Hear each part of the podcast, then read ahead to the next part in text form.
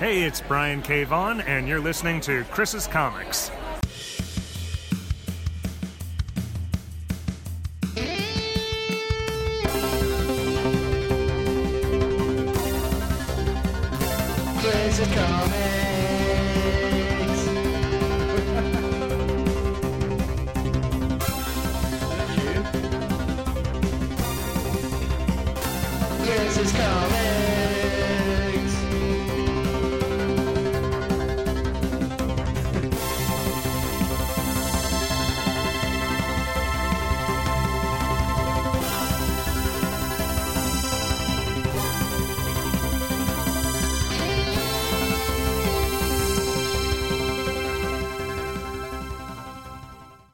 And welcome to Chris's Comics. My name is Chris, and this is a podcast about comic books.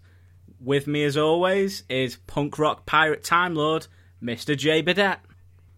I mean, I'm not exactly with you, just in case Priti Patel is listening. I'm not with you right now. I'm on at least nine to ten miles away doing this from my living room. We have a fantastic show in store for you tonight, dear listeners. It's our annual awards ceremony.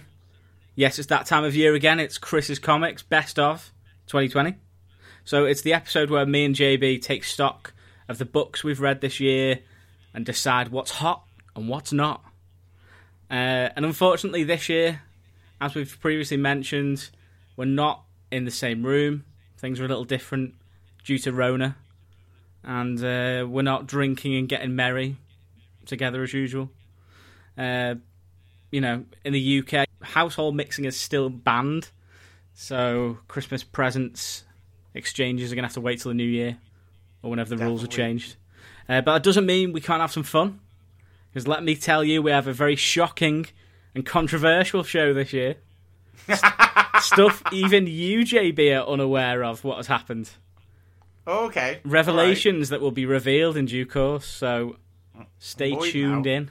Um, so for anyone who isn't familiar with Chris's Comics Best of, I'll explain how it all works.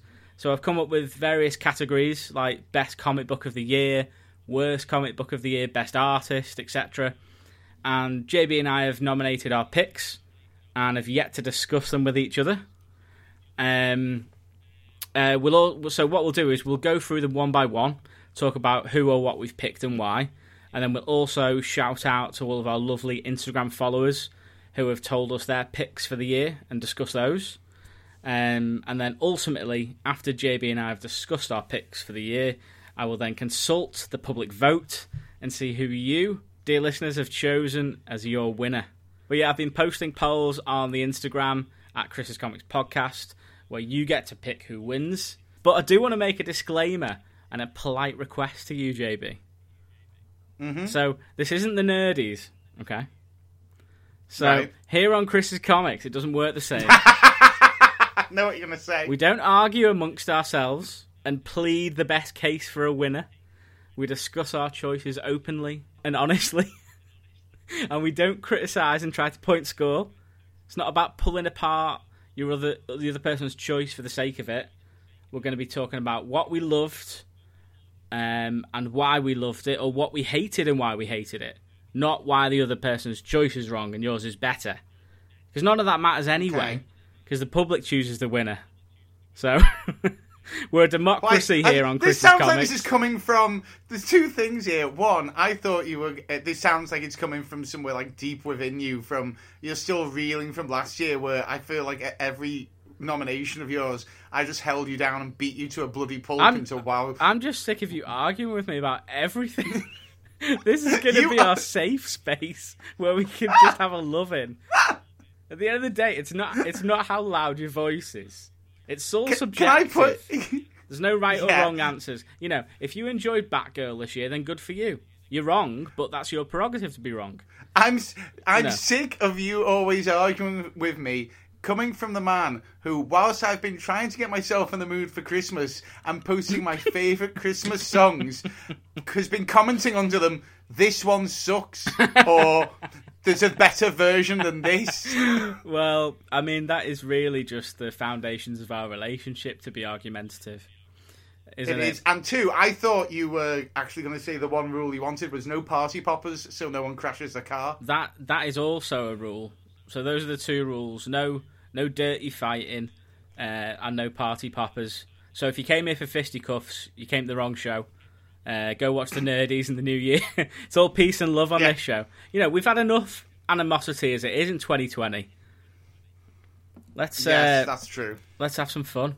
Uh, and also, before we get started, I think we have like one or two of the same like head-to-head choices from last year. I think like maybe like best comic book writer Yeah, same. yeah. I think there's a few, but I my my first thing I would put forward because uh, would be if you do notice any repetitions. Bear in mind, that for about four months of this year, no comics came out. Yeah, that's true. So there wasn't really it, like not many. I think a lot of new runs got put aside and put off, or maybe didn't even Yeah. get published at all. Yeah. So it was about continuous runs, staying strong. I think that's a, a, a it's just a symptom of 2020. That Basically, yeah. Um, what was I going to say? Uh, so I got, I got distracted by Ryan Horn. Shout out to Ryan Horn. He's just completely derailed the podcast by sending me a DM on Instagram. He um he commented on my uh, my new Home Alone long sleeve and said how much he loved it. Have you seen it? It's on my story. yeah, dude, it looks sick. It looks sick. It's fucking sick. I wore it to work today. Um, so I can edit this, can't I? Or I'm not meant to edit it if we're recording at the same time. It's going to be a fucking nightmare to do that, isn't it? Yeah, it is. Kind So, of. Or is it? Because then, fine. like, if I import The more you your- talk about it, the the more more you're talk about this, the worse out. it gets. But yeah, so fuck it off. Home Alone is sick. Your jumper was sick. The listeners will agree. Let's get into it. let's get into it. Enough housekeeping and uh, hashtag I digress. So let's king- kick. Going well Let's- already. let's get I'm not even. You know what? I'm not even drinking this year. I'm on sparkling water. So Well, it's the bubbles, mate. what are you drinking? Um, I'm having uh, a Hop House Lager. Nice. Mm. Very nice. Yeah, I've taken a, I've taken a real likening to sparkling water at the moment. I don't know why. It's kind of like my naughty drink because I Oh. drink normal water in the day, and then I get home tastes- and I crack out the sparkle, and I'm like, oh yes. It tastes like TV distortion. I also just noticed I caught myself sniffing. Then uh, I know how Oh, much are Fieldmouse hates my sniffing and lip smacking, so I'll make sure I do extra amounts of that for, just for him. Because I know he's going to listen to this episode because we're gonna Oh, yeah, we're gonna will. talk about him, and Field Mouse just loves hearing people talk about him. So Who doesn't though? he won't. I know. yeah, To, to be honest, that's the only reason why I listen to Skeleton Crew podcasts. You know, For the flat earthing. I'm not gonna lie. When we get talked about on that show, it really does make my day. I know I'm far too earnest for them, and they just rip the piss out of us and make things up. But it really does amuse me when they talk about us, and I think they're pissed off that we don't talk about them enough. So maybe that could be I our New Year's resolution. Talk about them more. So- yeah, well, New Year's resolution. We're going to talk about Skeleton Crew and uh, Nerd Underground a lot more, and but also going to come up with more, you know, outrageous stories about them that aren't true. Yeah, because that Jay Leels a Mormon one didn't even phase him. He was like, "Well, that doesn't make any sense. Mormons aren't even a thing over there, are they?" They that, that's what I don't know if in in Texas, wherever they are, Tennessee. it's the same thing. so here we go. Chris's Comics Best of 2020. Let's kick things off with the first category. It's a big one. It's the best comic book series. So, what I'm going to do is I'm going to talk about everybody else's choices who's commented in Yeah. on the Instagram page, and then we'll announce ours, and then we'll discuss ours, and then we'll announce the winner. How's that sound? Oh, fine, fine, dandy. Sound. So, Graham Kinniston, former guest of the pod, he has chosen DCeased Dead Planet as his choice, Mm-hmm. which I thought was fair choice. Very enjoyable book.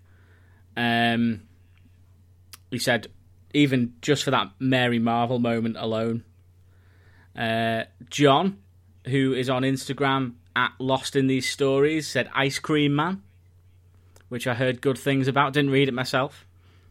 We never, yeah, we, we, we laughed when we heard about it years ago. It coming out, Ice Cream Man, because it came out. I think it was coming out the same week as Weatherman, and me and you were just like, "Have they just ran out of like superheroes? This sounds shit." And then uh, I ended up watch- reading the Weatherman instead, and uh, Ice Cream Man is critically acclaimed and probably will be something I pick up at some point. Yeah, yeah, it's one I'll get round to just because of the uh, fuss that's been made of it this year. Mm-hmm. So, former guest of the pod, Lee Christian, has chose Immortal Hulk as his book of the year. Now, I've not been reading that. I know you have, man. Oh, did you drop off it? I only read up to um, maybe issue five. It was the one where the, the Oh, it's, yeah, it's sold out off. straight away, and I just couldn't get an issue of the next of the next issue. So I was like, oh, I'll trade wait it then. You know, I couldn't be asked paying like spec speculate a price on eBay. It was one of them where Yeah. like it's sold out straight away, and I was just like, nah, I'll just trade wait, but I will catch up eventually.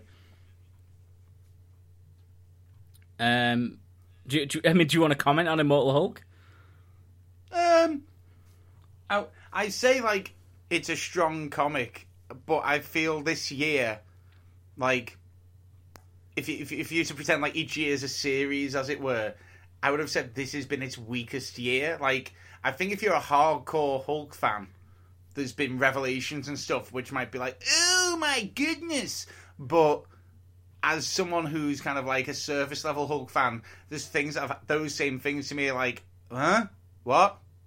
I, You know, it's getting t- a little too deep, and I've, I've had to Google stuff and go, wait, I don't get, I don't get the prevalence of this, and even it's, I think it's quite aware because it's had to like, like, explain stuff like exposition wise, and it's done in the best possible way, but it's just got a little away from me. But I can totally understand why that would be someone else's uh, main course. Yeah, you're still picking it up, yeah.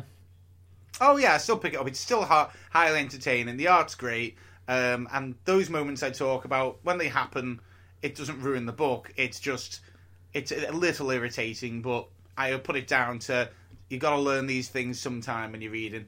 Yeah, yeah. I mean, unless you start from the very, very beginning with everything, there's eventually going to be something that pops up in a book where you're like, I'm not familiar with that. You know, I haven't, Yeah. I haven't read that storyline before. So, um, yeah. So Field Mouse, he chose Daredevil. Oh, did he really?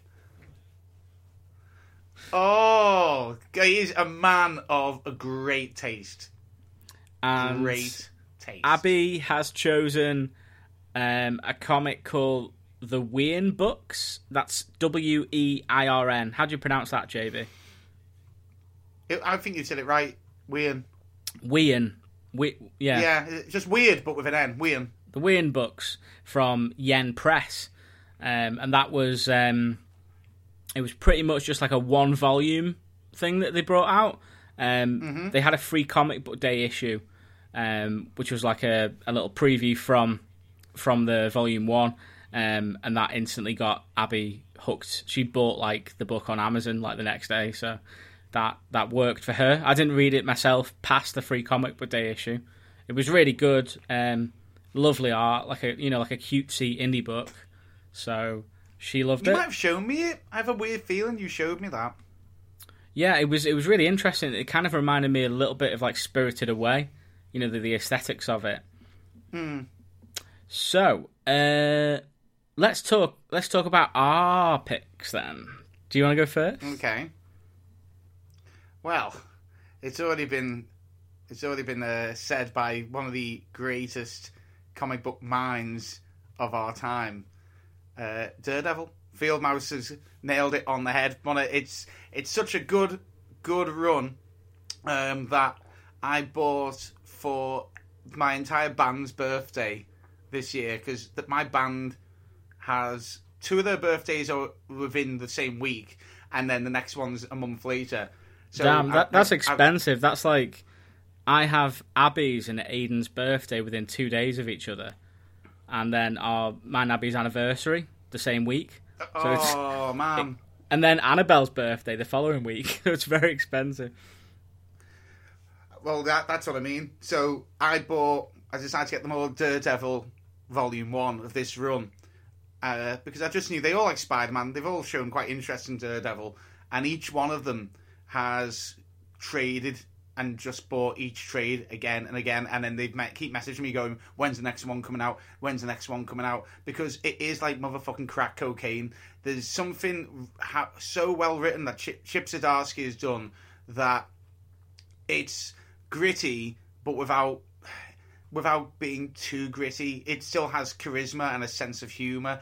Uh, the, it is he's finding new and interesting ways to have Daredevil have ethical issues without treading on the toes of previous stories or writers or anything like that. He's doing things like which sort of pay fan service, but the kind of fan service that you want. I know when Fieldmouse hates fan service.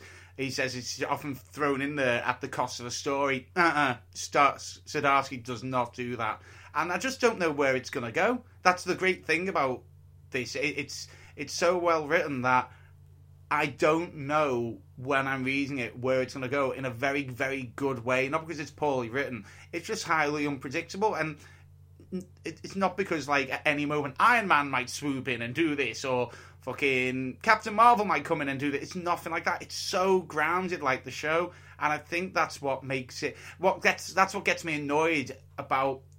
We'll talk about my worst comic later, where you've got so much more potential and the lazy writing comes in.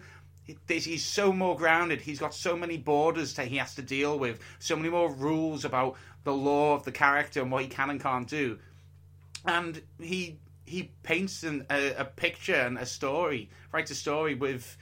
It's almost like those rules don't matter. They weren't even a problem to him. It's it's just fantastic and very very entertaining and the best Daredevil written for quite some time, I imagine.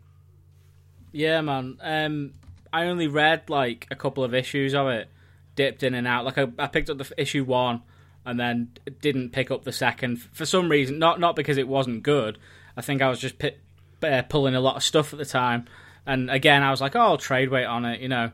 Um, but what I have read has been very very good, and not what I expected from Chip Zdarsky either.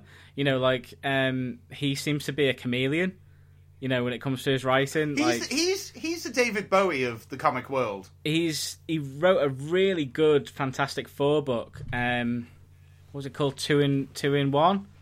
Is that the title? I don't know, but it was like a recent one. Yeah, yeah, two in one. Um, and it was really like really good and heartfelt, and like tied up a lot of loose ends. Uh, because obviously the Fantastic Four have had so many loose ends dangling for many years now. Um, and he, he did such a good job in handling all those emotional beats and tying up those plot threads. Um, but he's he's also like he's a funny guy. You know, like you. Um, you only have to read like uh, you know he, he's on Sex Criminals as the artist, but I'm sure he collaborates in the Oh, script definitely as has a well. in the writing. Um, you know, he's done um, other stuff like I think he did Friendly Neighborhood Spider Man as well. But I've always thought he's got a very light tone to his writing. So when I heard he was announced on Daredevil, I was very intrigued. I was like, he's either going to fuck this up royally or he's going to do something special. And he did the latter, you know. um, It's also really accessible, I think, to new readers that aren't that familiar with Daredevil. Like you said, maybe with Immortal Hulk, it can get a bit bogged down in sort of uh, past continuity and a bit of backstory on characters and, and plot points. But from what I've seen in this Daredevil run, it seems pretty accessible to a new reader. Um, and obviously, yeah, it's I've- it's it's uh, it's working for old readers that have that knowledge because Fieldmouse loves it, you know. So it's it's hitting it's hitting both points there. Yeah, the, the most like the, the most obscure thing that's happened um, is Typhoid Mary showed up randomly, and I just had I, I was like I don't remember don't know who this is I'm not really sure. But you know her from the TV show. Was she in the TV show? Yeah, yeah, she's the schizophrenic in season three. Oh, is that is that meant to be Typhoid Mary? Mm-hmm. Oh, I never got that. No, I never got that from. Right. Well, maybe that's why I was like, hmm, I don't really. But it, it doesn't really matter. She's just used as a bit of a, a plot device, but it makes sense just going off a previous story. And uh, I'd like, I think I had one band member message me and go, "Who the fuck is Typhoid Mary?" And then that's it. It's not really been. There's been nothing like that. And to get through so many issues and be delving into really who Daredevil is and what Daredevil is, and and only have that pop up and that be an issue. It's, it, he's, a very good writer. He's just a very good writer, and I think Daredevil is a fantastic show of why he's a very good writer. Plus, the artwork is fucking kick ass. Is that um Marco Checchetto that does the art? Marco Checchetto does a majority of the art. It seems to switch every so often. Um, like randomly, you can have one month where it's someone completely different, whether he's not available. And Mark Checchetto is definitely doing the he's doing the covers at the moment. Um, I think someone else is doing the actual artwork, but they're copying Mark. Checchetto. Like I only knew it wasn't Checchetto because I have him on Instagram, and he more or less like went, "Oh, this is my cover. Sorry, I'm still not doing the artwork for the whole book." But it's it's not like jarring. It's not like a massive Yeah. change. It's It's, it's not like it- what we've seen in Miles Morales. and Miles Morales. Oh, oh yeah, don't get me started on Yeah. that. Well, we Or, will. We'll um, talk about that in a bit. There's a Captain Marvel uh, trade you can buy. I think it's higher, further, faster. And th- I don't know what happens in the last two issues. They just went from they completely changed artists. I mean, like from someone who draws quite detail and realistic looking to like sketch scatty drawings. And I like remember when I was reading, yeah. Yeah, and I remember just going, "Is this going to represent like how high she is right now, or something? what what is going on?" And it, it throws you off. But yeah, that for me and for Phil Mouse and for many people out there, it will be Daredevil. Yeah, for it- second year in It a row. seems like a, a really exciting book, man. I mean, from the stuff that you tell me about it every now and again, I'm just like, wow, that that sounds really cool. Like you know, the whole um, him wearing the Punisher shirt thing, and then Yeah. like you've got Spider Man turning up and like being all badass with him, and then this new stuff with like Elektra being Daredevil. Um, Yeah. You know, like, I mean, spoiler alert for people that haven't read it. I don't really mind, but can you tell me a bit about what is going on there at the moment? Um, so, for reasons that are too complex to get into, Daredevil looks like he's going to jail. Um, Because he's revealed Elec- him, he's, he's revealed himself. He's no, hasn't he? no, he's not revealed himself. He he's made a ve- he, he's made a good argument as Matt Murdock, the lawyer, um, that Daredevil and many other um, heroes have had to testify in court as themselves. So he went. It only serves a purpose that if you can testify as Daredevil, you can be tried as Daredevil and not have your your identity revealed. Right. Otherwise, it unwinds all the work of all the other arrests, and the courts agreed. Yes, you are now being tried then as Daredevil vigilante, and he gets to keep his mask on in, in jail and all sorts. That's Um, fucking nuts. um, but El- Elektra is trying to convince him that the hand are coming back and that he needs to help, and he just doesn't trust her.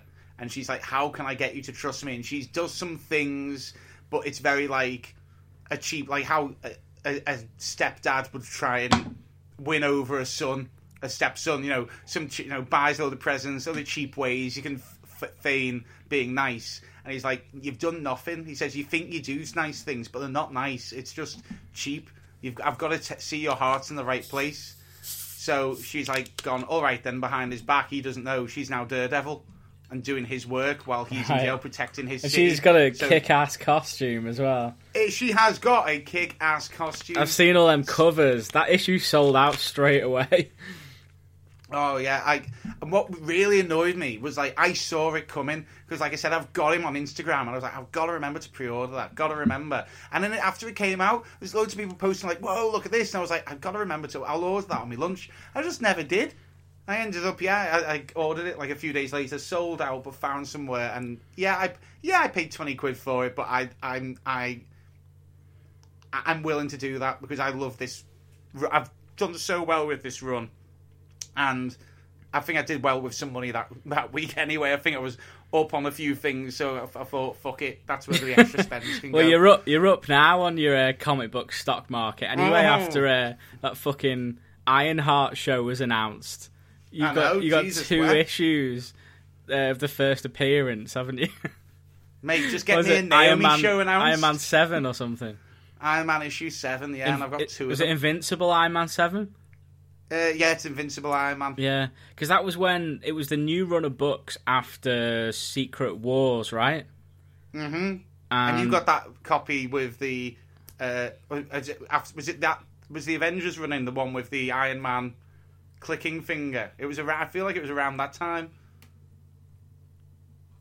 Wait, no, no, no. It was the relaunch of after Secret Wars, right? Yeah, yeah, yeah, yeah. But I thought like because they, relaunched everything, and I thought one of the things they relaunched was like Avengers, and you picked up that one with Iron Man holding the gauntlet on the cover. Oh no, that's, like, worth- years old. That one, man. Oh, is it? Fuck. yeah, that's Oh, like uh, uh, it's framed right in front of me. Hang on. Uh, that was like 2011. That. Oh shit! Really? Fuck, Yeah. How that feel? Um, Wow. No, that and I actually picked up all those Invincible Iron Man books um, up until the issue before that, or that that issue itself. Because I was Yeah. just like, uh, it's okay. I'm going to drop this book though, and then I didn't get issue seven. so I'm I'm kicking myself because that's like, you know, a dead expensive book now, isn't it? 'Cause it's uh, Riri Williams' first appearance. But you are sat there with two issues. You greedy son of a bitch. Uh, yeah, Uh, but uh, I've, we've gone off track. I've forgotten how we got Yeah. there now. Hashtag I digress. But um, yeah, Daredevil, my nomination. What's your nomination? My nomination for comic book series of 2020 is Injustice Year Zero by Tom Taylor, uh, written by Tom Taylor and art by Cian Tormey. That's spelt like C I A N. Tormey, think- T O R M E I think, you say, I think. Do you not just pronounce it Sean? It's just another way. Oh. Of, it's, it's Oh, just is it? another way of spelling. Is it like Sean. Irish? It sounds Irish, doesn't it? Yeah, yeah. Is that like Rian Johnson? Is like a fancy way. It's like it's like that, but it's really it's like Ryan Johnson. But you Yeah. go Rian because What- of the Irish, but it's like Sean, but Sean really. Fian. Tormey. Sean. Yeah. Uh, but yeah, this book, like, there was a real hype, real buzz behind this one because, you know, Tom Taylor, he's a bit of a prick tease online. And um, he was he was announcing this thing for ages, wasn't he? He was like posting dead cryptic things on his Instagram. Oh yeah, I I forgot all about this. He was doing like a countdown, and you were sending Yeah. me all and the we were, we were going, like fucking Charlie Day on It's Always Sunny with that board. like, that's what this means. And this letter means that. And you were like, but no, it's turned round, it's a Z. I was like, oh my god, what does it mean? what does it mean? And we were like hanging on Tom Taylor's every every breath, every moment on, on this announcement. And it I can say it did not disappoint. Um, it completely just just it blew for me it blew everything else out the water um, it's one of the best concepts i've ever read in comic books you know i loved the injustice books from what i've read so far um, and this is like a prequel to that obviously you know hence the name um, but if there's one thing i love jb and you know this i love the jsa and that's You what we get do. in this you know Oh really? hey See, oh really? I was just going. Oh, oh really? Because I like, I you convinced me to read Injustice. I don't know what it was. I don't know uh, whether it's something about the game or whatever. But you like Tom Taylor, motherfucker. You were wanking and going like, "Oh, I love Tom Taylor." So I picked up one, and it's one of those rare trades where I immediately ordered two, and when I got two and finished that, I immediately ordered three. I think I've done up to four, and then COVID really went into the height of its powers, and I had to pull back on frivolous spends, and I haven't done any more. I totally forgot until you said then that I was reading that. So I'm probably like on payday. Eve doesn't listen to this. I'll probably trunkle a load a load of these bootler that shit man bootler. order that shit to your work I always do. Stick it right in the boot of your car. No one will ever She know. still. I think the problem like a- is she when she when she met me, we would go to the comic book shop, and she met me at the height of Secret Wars. So she's like, she's she like must be buying. used to your spending on comics by now. Well, yeah, but I think she's got a wrong idea. So she used to come with me, and while she's getting like eight pounds on comics, I was spending sixty pounds a week on comics because I was getting like loads of Secret Wars shit, loads of indie shit. I pick up a trade while I'm there. I was just like, you know, fuck it. I've, I've, I've, You're I living the fucking dream, man. I was, I was living a dream, and then I have calmed down. Oh, it literally came up the other the other day. We were talking about what we're saving for and stuff, and she went, "You've got to feel, you know, look at things where you've got to pull back on." And I went, "Are you referring to the comics again?" I went, "How much do you think I spend on comics?" And she went, "I don't know, but I just feel like you get a lot." I was like, 10 quid." I went, "I spend ten quid a week on comics. You still think I spend sixty, don't you?" And she was like, uh, I was like "Think about it." I went, "How many comics are there?" I was like, "There's two. It goes up two a week, two or three a week." But yeah, I, thi- I think back in the day, man, in in that Secret Wars period, it was like our our heyday with comic books. Like we would go to Forbidden Planet and we'd go to Worlds Apart. And you know, I'd think nothing of spending like a hundred pounds on comic books. like, oh yeah, I'll buy every single Secret Wars tie-in. I'll even go for the fucking DC Convergence ones. You Well, know, there was where you went wrong. That was where you went wrong. I happily loved. I mean, uh, we Secret Wars was like such a good event. They've never matched that because it was No. so. No, there was it- there, there was some duds in it, but there was for every dud there was about two great stories. For Yeah. fuck's sake, Howard the Human, the single one shot Howard the Human is amazing. Was oh, that Oh, a man. one shot, or did they do two or three of them? I think that was a one shot. I don't know. I'll have to Yeah, go back a- through them all. It's a one shot, and then you got because in it, I always remember his lawyer is Mouse Murdoch. yeah. Now, one day I want to reread like all the Secret Wars stuff because there was so much like variety there, wasn't there? Like it was so Oh, good, yeah. and it also introduced me to a load of like past events and and and story arcs that I hadn't read before. You know, like and because it was ultimately like I was going to say parodying them, but it, the, the, a lot of the time it was just using the title. Um, and then you know having its own mini series and related, not in any way related to the original one. Hmm. Um, but yeah, it was a very good like jumping on point for me. That you know, just like exploring all these different areas of Marvel comics. Uh, because, like I say, I'd always been into DC more growing up. Um, you know, going back to what we're discussing now, the JSA, that was like a gateway thing for me. So I hadn't really touched upon much Marvel, hadn't read much Avengers at all. So Secret Wars to me was like my in on the Marvel universe, you know, sort of like, you know, just sort of like tasting all these different flavors, a few hors d'oeuvres of uh, Weird World, uh, Future Imperfect, you know, the Marvel Zombies, you know, that kind of thing. I was like, oh, what's this? This seems interesting. And then eventually I sort of found my footing and I was like, yeah, right, I like Howard the Duck. Um, you know, I like uh, I like Gwenpool, weirdly enough. Uh, I think she was in there. And I love the Fantastic Four. You know, that, the, the Doom stuff, that was so good. Um, hashtag I digress. Uh, but yeah, Injustice Year Zero. Um, I mean, we'll talk about the fact that it's a digital book at the end, maybe, because maybe that's something you want to talk about too. on its, me- whoa, on its whoa, merits, whoa, on how on. it can be nominated as a book That's of the why year. you didn't want any fights. That's why you didn't want any fights. Are you telling me you're I'm, I'm happy. I'm your open best to talk comic, about this. your best comic of the year wasn't actually a physical comic? Yeah, and honestly, like uh, we'll talk about that at the end. But basically, my my love for the JSA, you know, that's what really sort of like made me fall for this book as heavy as I did. You know, I love the the team of the JSA in this book. Um, you know, like I say, along with the Teen Titans and the X Men, you know, the JSA were my first love in superhero teams. You know, more than the Avengers, and just seeing them in this setting in the Injustice verse was so fucking cool. Um, you know, the, the the storytelling in this book as well is amazing. You know, it answer. Have you have you read it all yet? Or I think the last issue comes out next week. Are you up to date or? Am I up to date on DCeased? No, we're talking about year zero. Oh, year zero. Sorry, yeah, I got confused there. Um, no, I'm not. Like I said, I'm on trade four or whatever it is. I'm definitely not up to date. Um, no, no, I mean the, the, this book that we're talking about, my book of the year. Wait, hold on. You've lost me. You've lost me now. Why would I be up to date on year zero when I just Oh, told so you, you, I forgot oh, so you've not read it yet? No, I think that's oh, why I you thought just threw me there. I thought you read it, or did you read the DCeased Hope at World's End?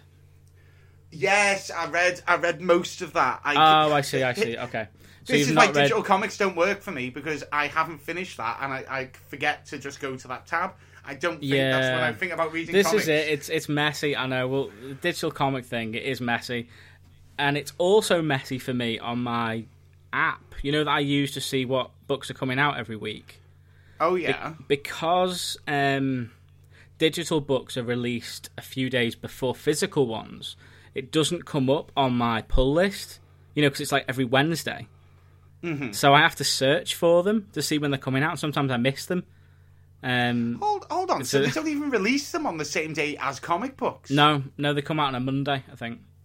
Right. They are not comic books. Then if it doesn't come out on a Wednesday, it's not a No, no, D- that's what DC do. They even they, all their digital stuff they bring out on a Monday. So digital get two days before. Fucking what? Why would you do that?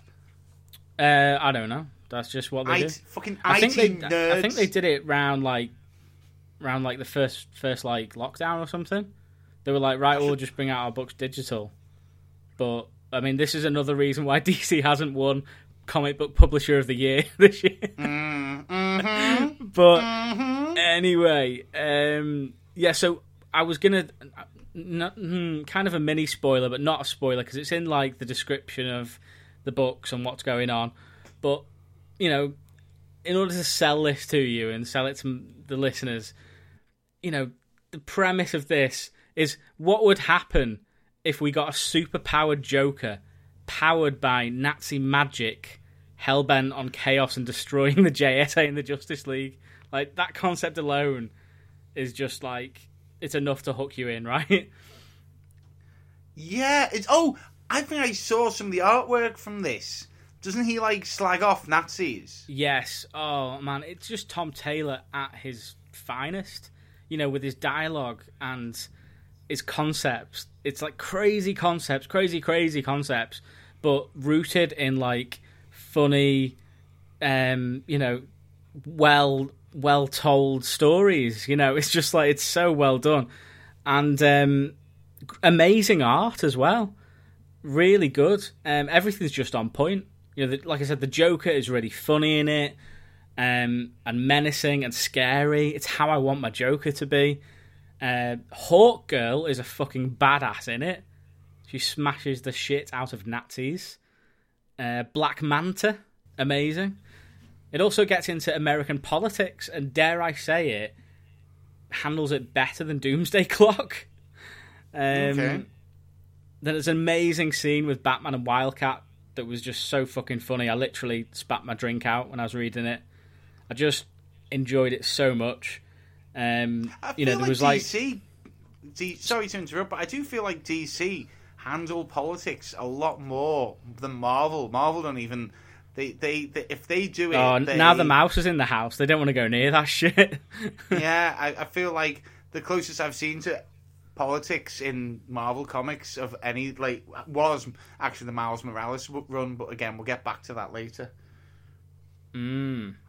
But yeah, I mean, the way I look at you know best comic book series of the year, I always say it's the one that you can't wait to read every issue as it comes out. You know, you get that excitement on release day.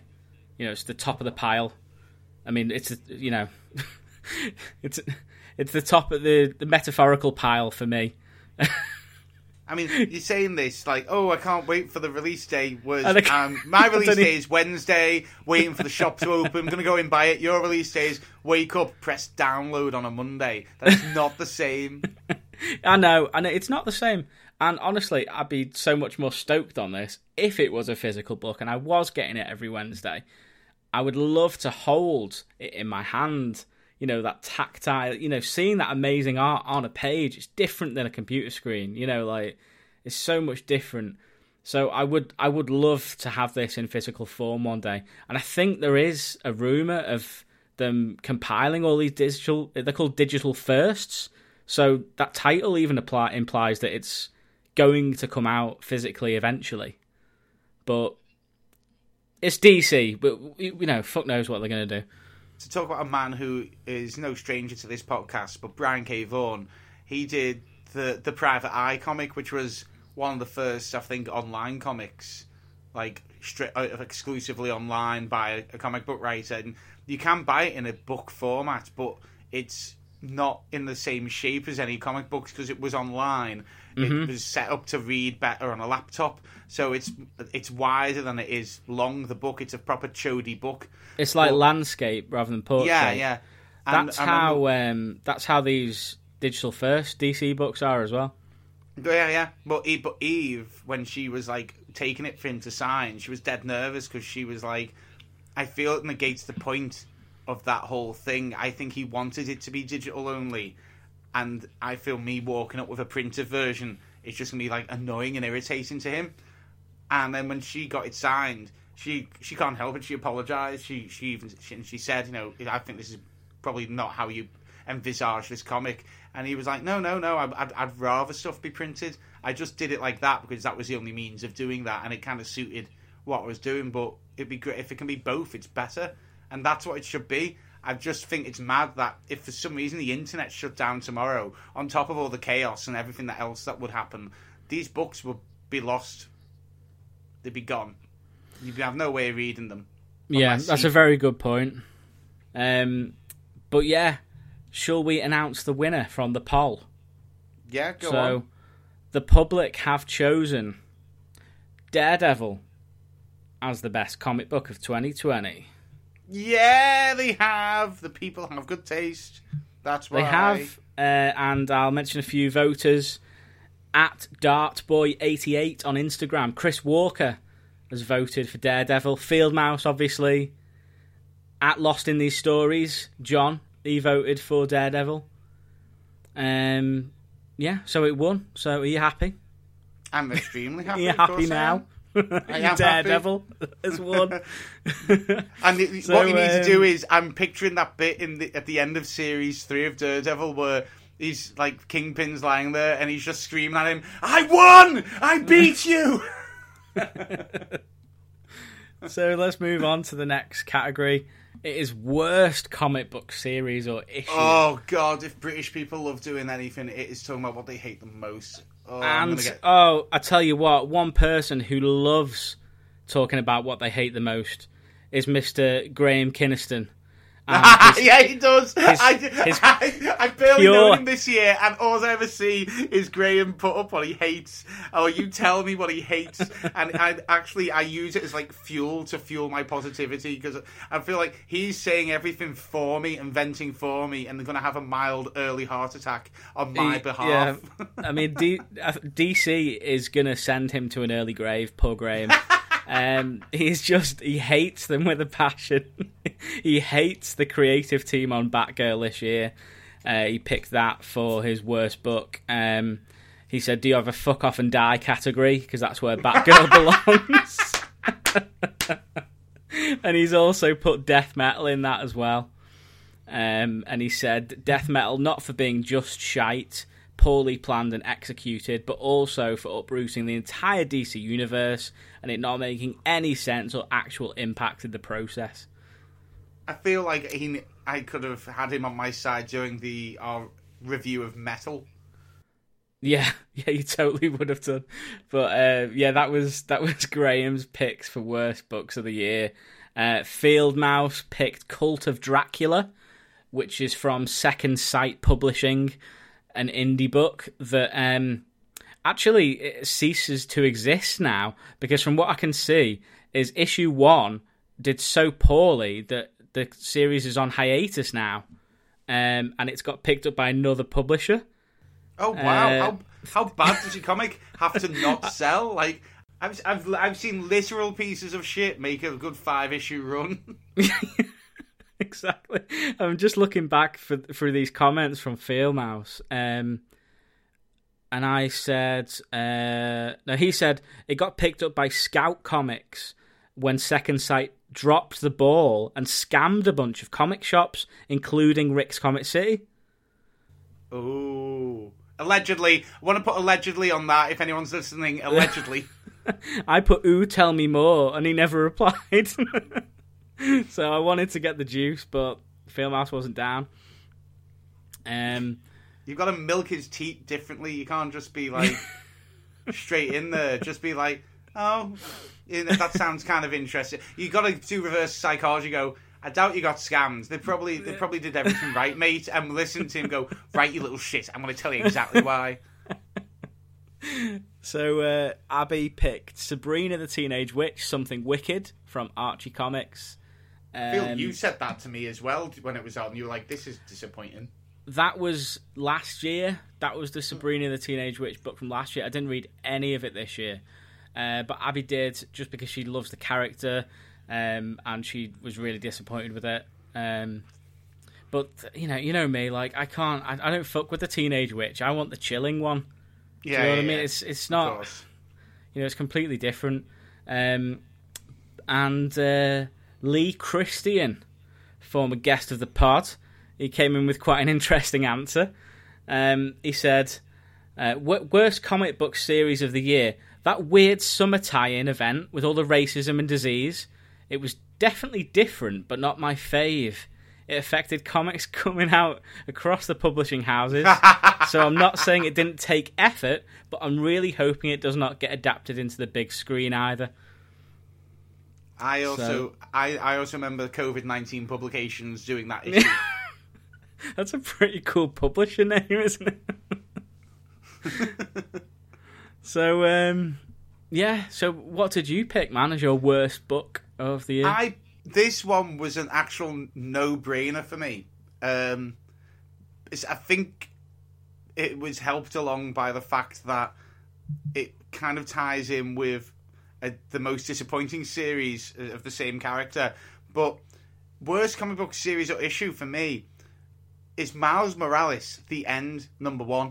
Now, there was only one of them, and it was when they decided, for some reason, Marvel were like going to write the final days of a load of characters. I think it was Miles Morales, Deadpool, and there was a couple of others I can't remember. It was like I don't know if they were going off that oh that uh, Wolverine dying dollar. See, yeah, that's done us a lot of money. Yeah, let's kill a load more characters, but but we we can't. I think uh, I think they were doing like Old Man Logan, and they did the old old, Yeah, old. Man Quill, and then they did like yeah. They, what was was old lady Harley came out as well on DC, and it was. I think they were just like, they just kill him off, and it's uh, it's more heartwarming. Gets the dollar in, yeah, see. And uh, it was the most pointless book I've ever read. I mean, he still dresses like how he does now, but he's about sixty-five or seventy.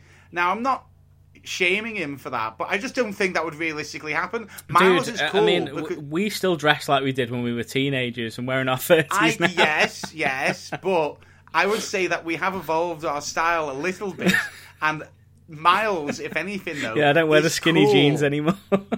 Yeah, there you go. Miles is cool. He he he's wearing that because he's he's into he's like into that. So as as stuff changed, he would as well. He would have worn different stuff. So it, it all already looked weird. It, it he didn't look cool at all. He just looked out of place.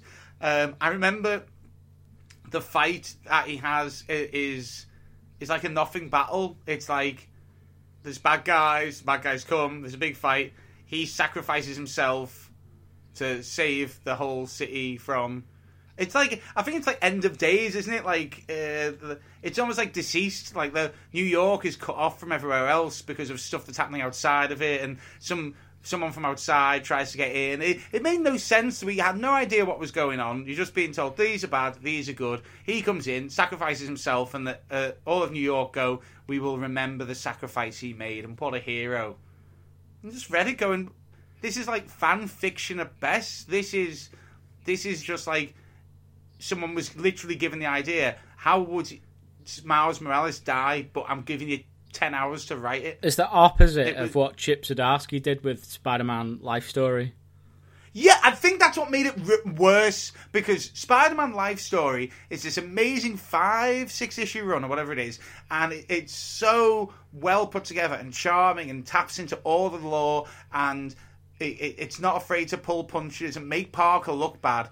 This was just like Miles Morales propaganda of how, it, honestly, if if there was no comics left, if all comics got destroyed, and that one was left over. I could see, like in a thousand years' time, a cult being based around this great man Miles Morales and the sacrifice he made, because it's as written as poorly as the Bible, and that seems to have caught on, on quite well a thousand years later.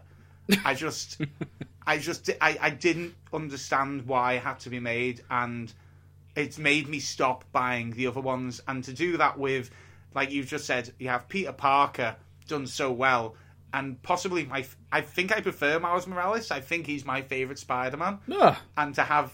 I, I think I think he might be. Now, hold on, sorry, there. dude. He, Those are hasty words. I mean, I, I like Miles as you know as much as the next guy, but uh, I don't know. Peter's the OG man.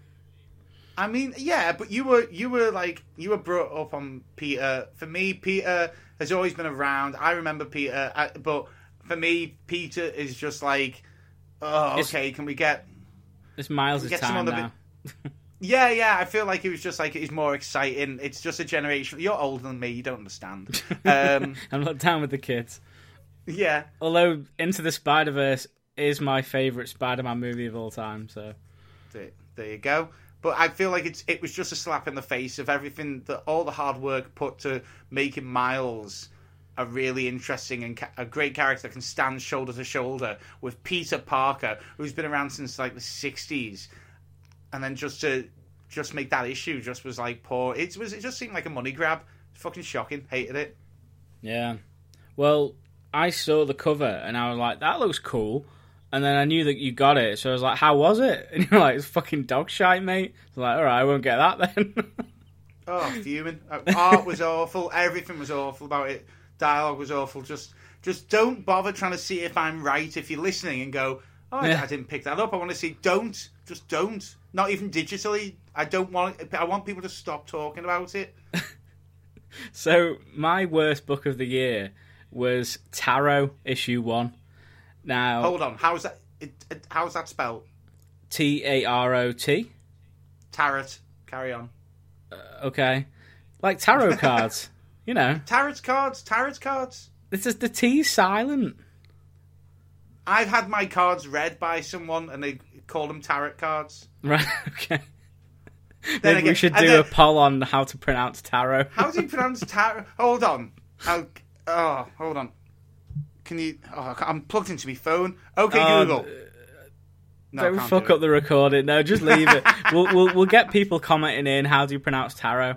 Um, but anyway, this book, like honestly, I only read it because I saw that Lee Christian had bought it, and I was like, okay, I usually trust his judgment on books. So you know, and I was feeling you know in the mood for a bit of a Marvel thing. You know, all the cover looked cool. It had all the heroes on that I liked the look of. You know, Vision was there, Hulk, Captain America, even Lady Thor, Namor, Silver Surfer, Doctor Strange, Scarlet Witch. I was like, okay, you know, I can get down with this. Um, I should have really read the summary, like read the description of it before I read it, because I'll read it to you now. Um, All these heroes are missing. so I kind of feel like I've read this out before. I don't know if we've discussed it yet. I think we have, maybe on the lost episode, but I'm going to talk about it again now. So here's the here's the summary: an all-new epic adventure teaming the classic Earth's mightiest heroes with Marvel's premier non-team by Alan Davis and Paul Renaud, R E N A U D. Is that his? Yeah, Paul Renaud. Uh, a strange and impossible lost memory from his days in World War II draws Namor the Submariner to his one time compatriot, Captain America. But the two heroes and their respective allies find themselves pulled into a labyrinth of pain, destruction, and madness, courtesy of the infernal Echor of Itchalog. And that's all she wrote. Um, yeah, so, I mean, if that doesn't hook you in, I don't know what will. So Alan Davis is a very, um, you know, he's he's he's he's big on the Marvel comics scene. He did a really lengthy run on Excalibur in 1987, which is one of my favorite X Men runs back from back in the day. Uh, he did Captain Britain in '88. He's on. He's on every Uh, episode of QI. Fantastic um, so yeah, I mean, he, he he's quite spotty in what he writes. I will say that he's not that consistent. He likes to ramble. He has some very strange ideas. So I should have known what I was in for. But I thought, you know what, modern day Alan Davis, I've not read. You know, I wonder what he's like now. He he's he's lost the plot even more. Honestly, it's just awful. And I'll send you some uh, some pictures, some screenshots here of the art that I've just taken. Send you Oh, on okay. Messenger. Bad art as well. Um, just completely uninteresting. I was just reading this book and nothing was going in. You know when you're just sort of looking at the pages and not understanding what's happening. And hmm. usually that goes on for maybe a page or two and then you get it. But this didn't happen at all in the entire book. And issue one went by and I was just like, I have no idea what I've read. I didn't enjoy it. and I'm not going to ever read it again or read issue two. I mean, I love the dialogue. Some new, some new Nazi super weapon, no doubt. Not a new weapon, fish man. I mean, I mean, the art isn't bad. It's just, it's art, but it's not. Yeah, it doesn't grab you. It's like I feel like that's still like first draft stuff. Like someone should be going over that. The only thing is, Human Torch looks like the cover of a is that Bad Religion album. Suffer. Suffer, yeah. Um, Does look like that. but it, but he, but that's the kind of art it looks like. The cover of an old punk album, but not in a good way. I mean, I'm throwing it a bit of a compliment, but Um, yeah, I don't want to waste any more time talking about this shit book. no, fair Um, enough. I hate, I hated it, and uh, it was it stood out as my least favorite read of the year, definitely. And uh, the public have sided with me on that one. So Tarot issue one has one worst comic book issue of 2020. Uh, let's have a look at little look at the voters. Uh, Chris Walker sided with me on that one, as has Field Mouse. Um, oh wow, yeah. So let's go. let's go on to fucking hell. I've just looked at the results for this one. This is interesting. Okay, so uh, the next fucking hell. The I've what just- are you laughing at? I've I've lost the plot. Sorry. Uh, holy shit. Uh, Come on, d- fish d- man. d- d- worst. Uh, no, we've done worst. Best writer Yeah, of 2020. Okay, so you guys on Instagram have chosen. Uh, Field Mouse has chosen Tom Taylor. Uh, you know, Suicide Squad, DCeased, three DCeased books this year. Injustice Year Zero, which I've just talked about. Hellblazer, Rise and Fall. He's done a creator-owned book called Seven Secrets that came out on Boom Studios. You know, the man is a fucking machine. Um, Lee Christian has picked Al Ewing, the Immortal Hulk writer. Uh, John at Lost in These Stories has picked W. Maxwell Prince. He did Ice Cream Man and the upcoming image book Haha, which uh, looks like it's going to be interesting. Uh, Abby picked Mariko Tamaki. She was the writer of the Buffy the Vampire Slayer spin off Willow from Boom Studios. Um, and obviously, I picked Tom Taylor. I think that I think that was the same as last year, wasn't it? I think it will think be every year from this point onwards. It will always be you Tom Taylor. Tom. Taylor last year. Yeah, I, but I think I think I picked Chip Zdarsky last year as well because he was writing Yeah. he was writing Daredevil, um, and I think he wrote. Uh, did he write Spider Man Life Story Life- last year? Yeah, life story. Yeah, yeah. Yeah, there was that. Was this year he's had Daredevil, and then he's had uh, Sex Criminals, which I've not been, which he's worked on. I know he's not written, but he he clearly has some input on that. Um, I feel he's done more. Uh, I feel bad. Chip I has just- done more. Maybe maybe you should Google it while I'm talking about Tom Taylor and how Go much on, I love you, him. you do that, and I'll just So- start the old clickety click. So Tom Taylor, I mean, you know, I've just mentioned all the books that he's done just this year alone, and they've all been fucking home runs. I have no idea how the man does it. You know, like you get someone like Brian Michael Bendis. Yeah, he's on like ten books at the same time, but his quality is not good. Most of it is shite. Maybe there's one book that's his favourite that gets written a bit better than the others, and he sort of like lets everything else fall by the wayside. But Tom Taylor every single title he's on, he just puts like everything into, and I've just got no idea how how he writes every character just so perfectly. like, he's, he's such a fucking talented dude. Like, he injects humor into stuff. He has really original, interesting concepts and ideas. His dialogue is just spot on in everything he does. You know, it's just he keeps you he keeps you wanting to read these titles. You know, something like Suicide Squad. Um, you know, Field Mouse was telling me about this book. You know, I picked it up because Field Mouse told me how great it was, and it was. It was a fucking great book. Shame it's been cancelled. I don't think that's got anything to do with the quality of it, but um, yeah, he, and he, he's created characters this year as well. You know, he's he's created um, what one of the first you know transgender characters in in comics. I think called Wink. Um, no, not Wink. Sorry, it's the Aerie. The Aerie. Wink is their partner. Uh, but yeah, he's created all these new new characters that are gonna stick around, and he's just so interesting with everything he does, and I love him to bits. And I'll read everything he does. I mean, the only reason I didn't suggest Tom Taylor is because I haven't obviously read any Tom Taylor. This it's just because he just. I, I, will I'll read it at some You, point. you I'm read catching you up. read the DCeased. Uh, um, Oh yeah, I suppose the, I did. I said I read DCeased, but it was so few and far between when they came out and getting hold of them, Dead Planet, that I feel like it was a bit. It would have been like me jumping on the bandwagon. Yeah, Tom Taylor. Yeah. Um, but I, I, I can't really. I can't really argue too much with that. Zdarsky hasn't done too much. He's done a bit of artwork uh, with a lot of people, but his only runs he's doing at the moment are, is Daredevil, uh, Sex Criminal. Well, Sex Criminals. I'll still say that because he definitely has input. And uh, another book, but which I've not read, called Stillwater, uh, on I think that's on Image Comics, is it? Yeah, on Image Comics. So I am literally just saying Chip Zdarsky for the same reasons uh, that I would have said last year. Uh, uh, basically, Daredevil, and he's one of the funniest people on social media.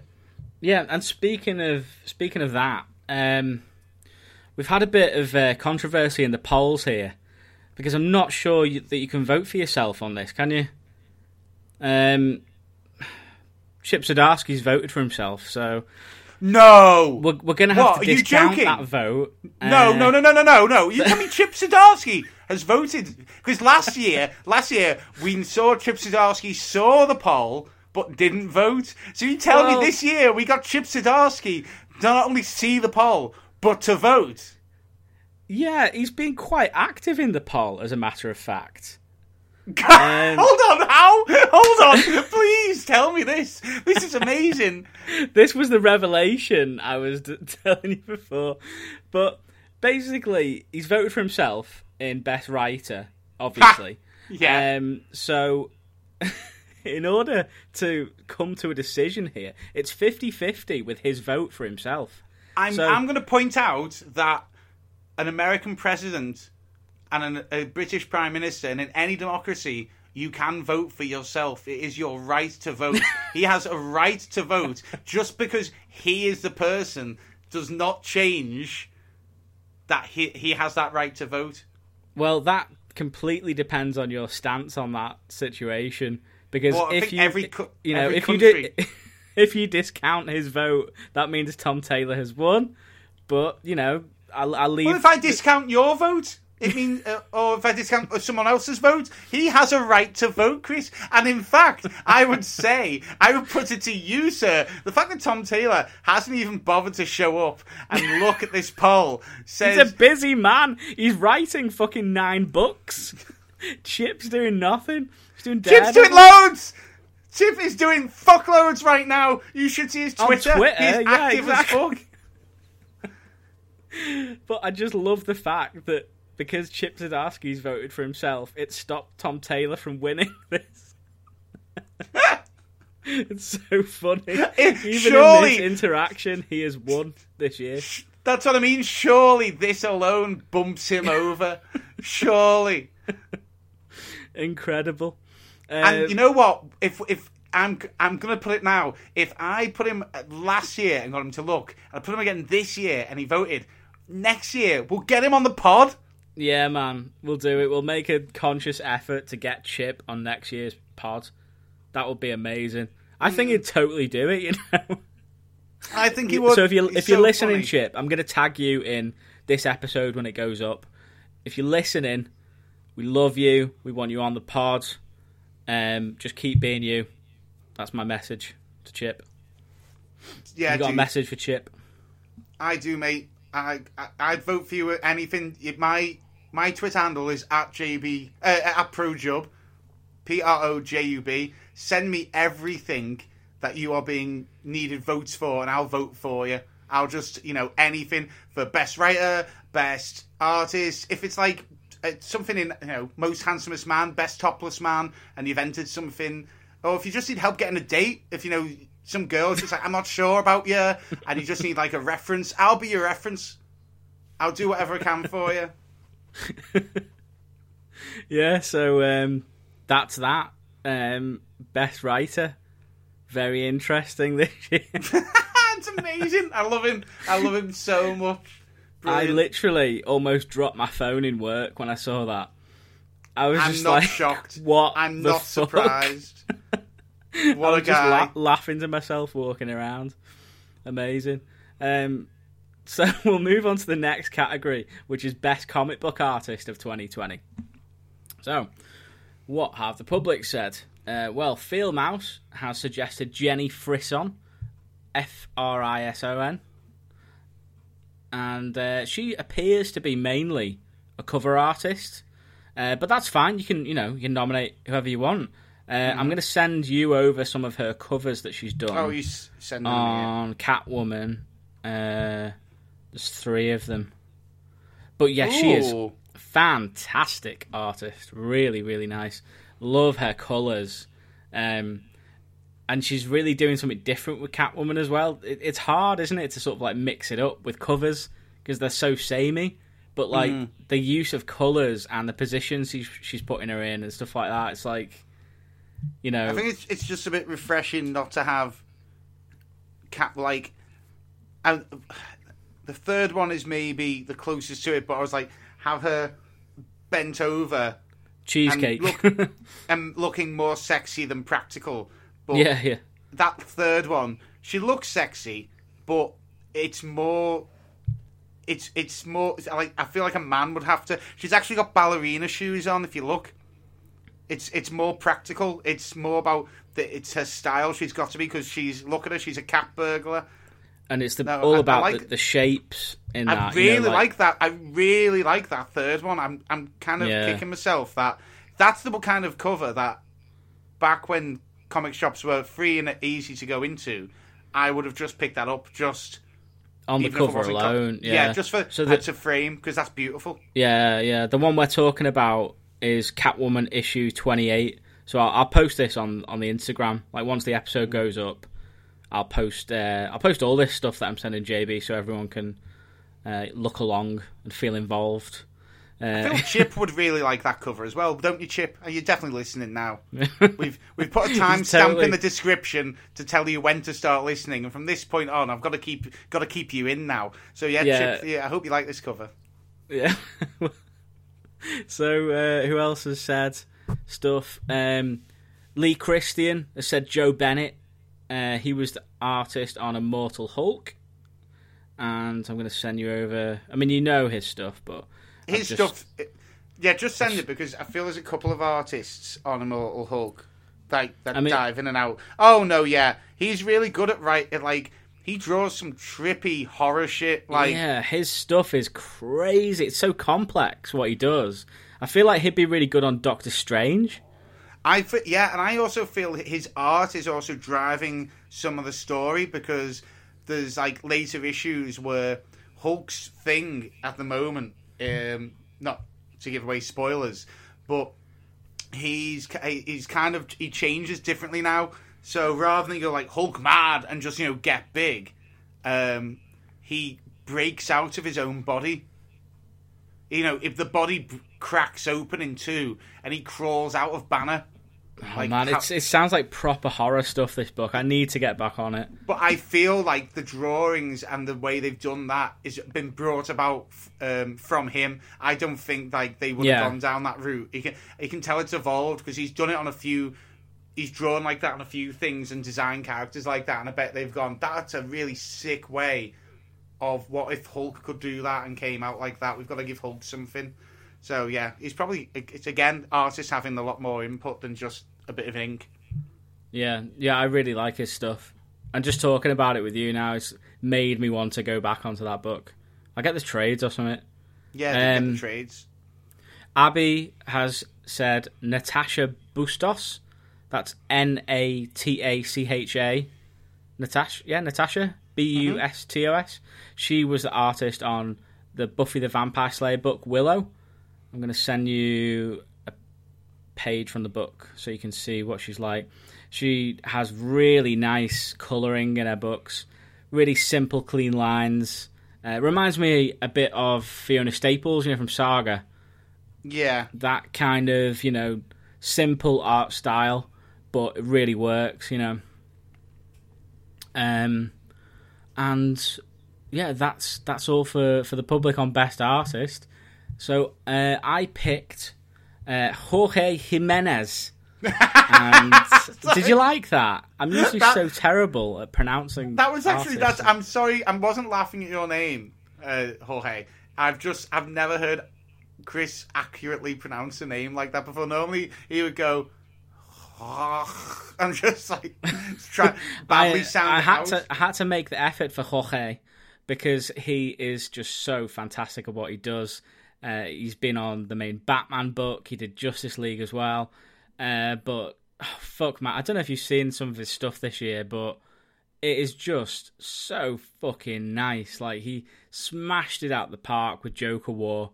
Um, you know, he's created new characters this year. You know, Clown Hunter and Punchline. You know, he's he's co-created these characters in the way they look. You know, their style. Like he did some fantastic variant covers for that run as well. Like uh, I don't know if you saw them. It was like solid block color background, different color for each issue, and it was like um, just a different character every time that he'd design. Oh, he, did another new character as well. What's he called? Fuck, he's in he's in the Batman book at the moment. Ah, I want to say, I want to say Orphan Maker, but that's a that's a character from the X Men books, isn't it? Yeah, it's something like that. I mean, we've both picked.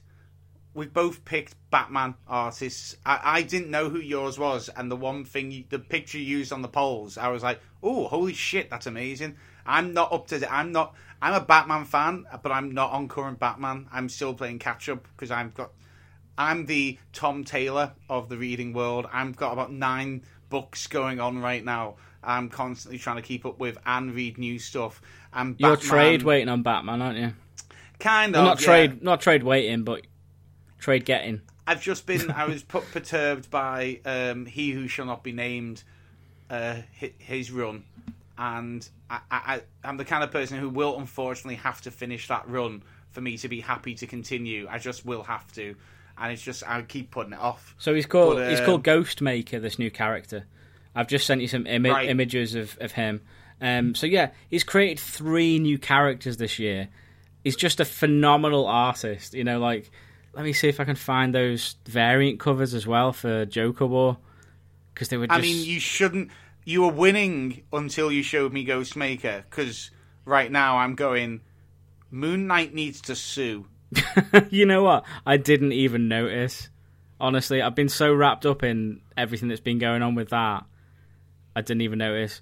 Right, here's a selection of all of the variant co- covers he did for Batman. Um, so nice. It's again. Now this is funny. You're bringing up variant covers. I think this is now a perfect time for me to talk about Sean Murphy as well because Sean Murphy. The reason I picked him was I was going through all the art and just going. There's some things I like and then there's things I don't like, and some people have a bad day. Sean Murphy is just consistent as fuck with me, and he's so deliberate in his style. Like if it's meant to be a little bit scruffier than another page, it's got it. It's meant to be, and it, it suits it for that reason. There's no bad panels. He's he thinks about all the like he tells us the the coloring the coloring artist like you're only using this color in this panel. That's it. And he's so good that I picked up two of every issue of Curse of the White Knight because I wanted one to read and the variant I wanted each one framed because they were beautiful. Mm. And I haven't done that with a run. I'm not taking anything away from yours by saying that yours is very good for different. They're very different artists and how they handle it. Yeah, I mean, obviously Sean Murphy, like you say, everything's right, consistent as fuck. All of his stuff is so so nice. Um, you know the, the, the stuff he's done on the new Harley White Knight book too, like that is really good. You know, ev- yes. everything that he does is just fantastic. You know, you can't you can't fault him. But for me, uh, Jimenez had my jaw on the floor on many occasions this year. You know, I mean, the, the, the cover that he did for Batman, I can't remember what issue it was, but I've got it as the picture on the pole where Batman and Catwoman like stood on the top. Oh yeah, that's that was epic. I mean, that that's oh, what made me go, fuck, holy crap! It's just so so good. I was just like, this guy is like really made me stand up and take notice. Like, I like this stuff on Justice League. That's the first time I saw him, and I was like, this guy's different. I like it. It's it's like it's like house style, but a little bit of like don't want to say an Eastern vibe because he's he's not Eastern, but you know what I mean. It's got kind of a like a wacky anime. Like he's, he's I yeah, I can see it. I think it. it He's very in the style of... very animated. When he does action, he's very animated, and it reminds me of Humberto Ramos, uh, which obviously one of my favorites.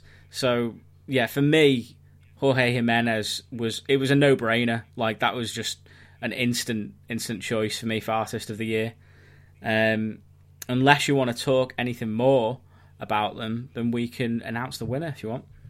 I mean, I'm happy to go to the win uh, to the winner. I, I, I'm not bothered who wins here. I think they're both both of equal measure. So, so this was a very tight one, very very tight, with 56 percent of the vote Jorge Jimenez takes it. Ooh. And uh, Chip actually voted for Jorge. Oh, did he? He did, as did Crow and Chris Walker and Lost in These Stories. And for Sean Murphy, uh, we've got Field Mouse, Graham, and Abby. Ah, well, I got the mouse. I'm quite happy with that. But you know what? if Chip's saying that he's he's better than Sean Murphy, then I I bow to you, sir. I take Chip. Chip is Chip knows. Yeah. So let's move on to the next one. What have we got next? Uh, d- uh, d- best individual comic book issue of the year. Oh, so, this was easy. Field Mouse went for Marauders issue twelve. That's the X Men book. Really, really good book. I love that one also. Or Suicide Squad number six, he said. Um, Suicide Squad, another another great book this year. Um, Abby said Chilling Adventures of Sabrina presents Madame Satan from Archie Horror. Now, I really enjoyed this one too.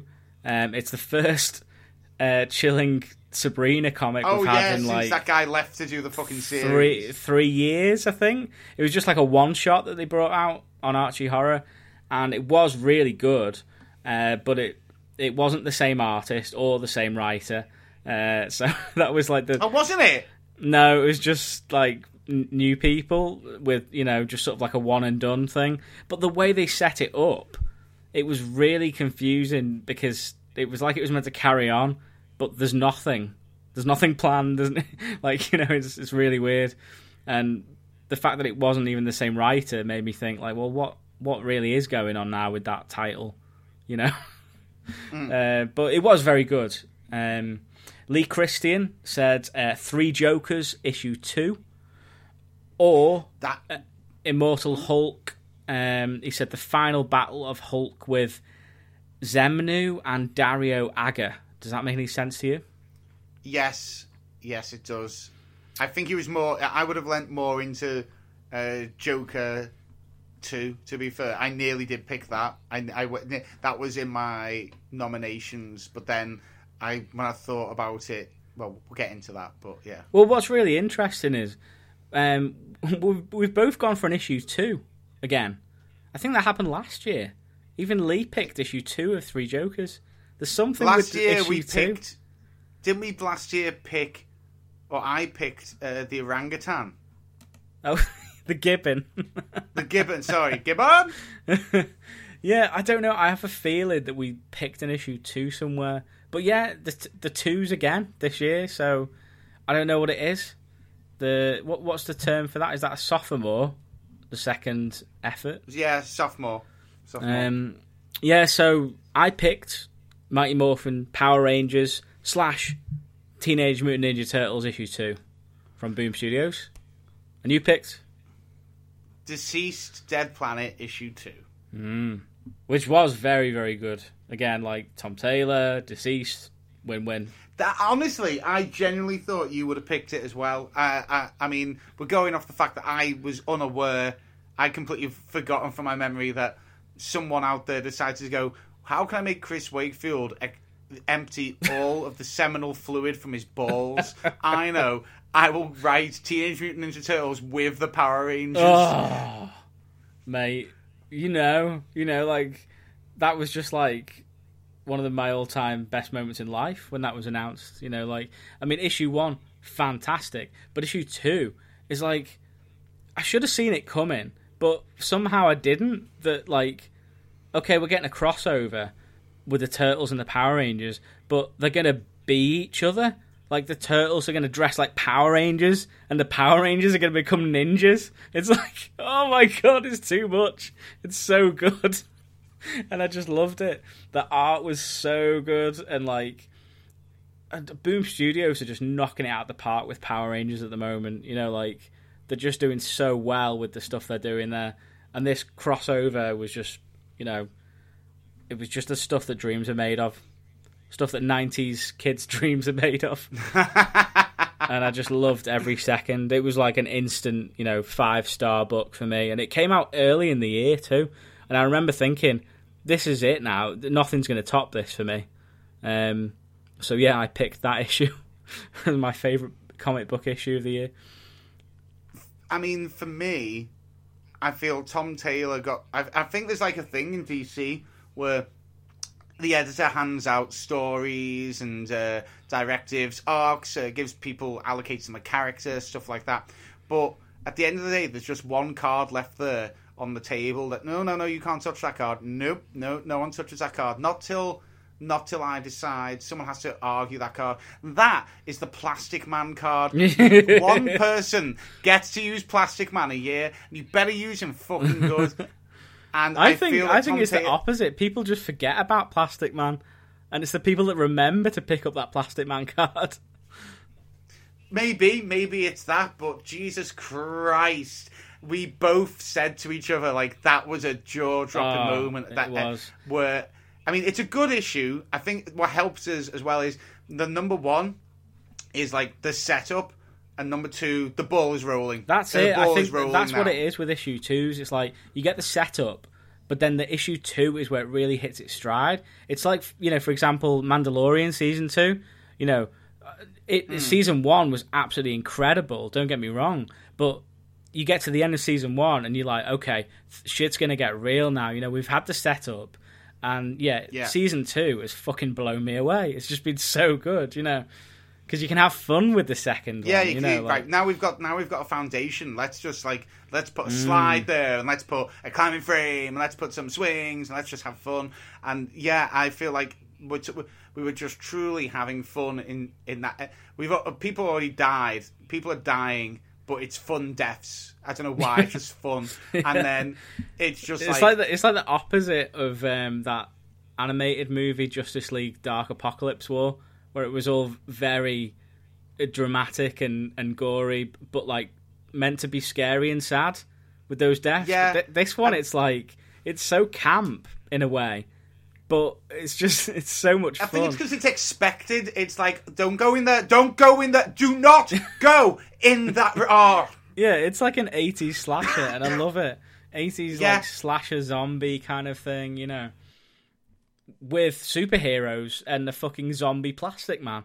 You know, like it's we're just like, oh, there's this crazy place, you know, we're gonna go to and it's gonna be really difficult to infiltrate anyway. And then it's like, oh, what's that weird like moat of red stuff around it?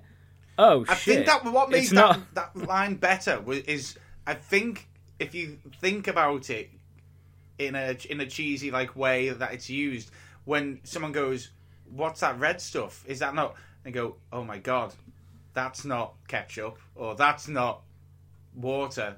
That's blood."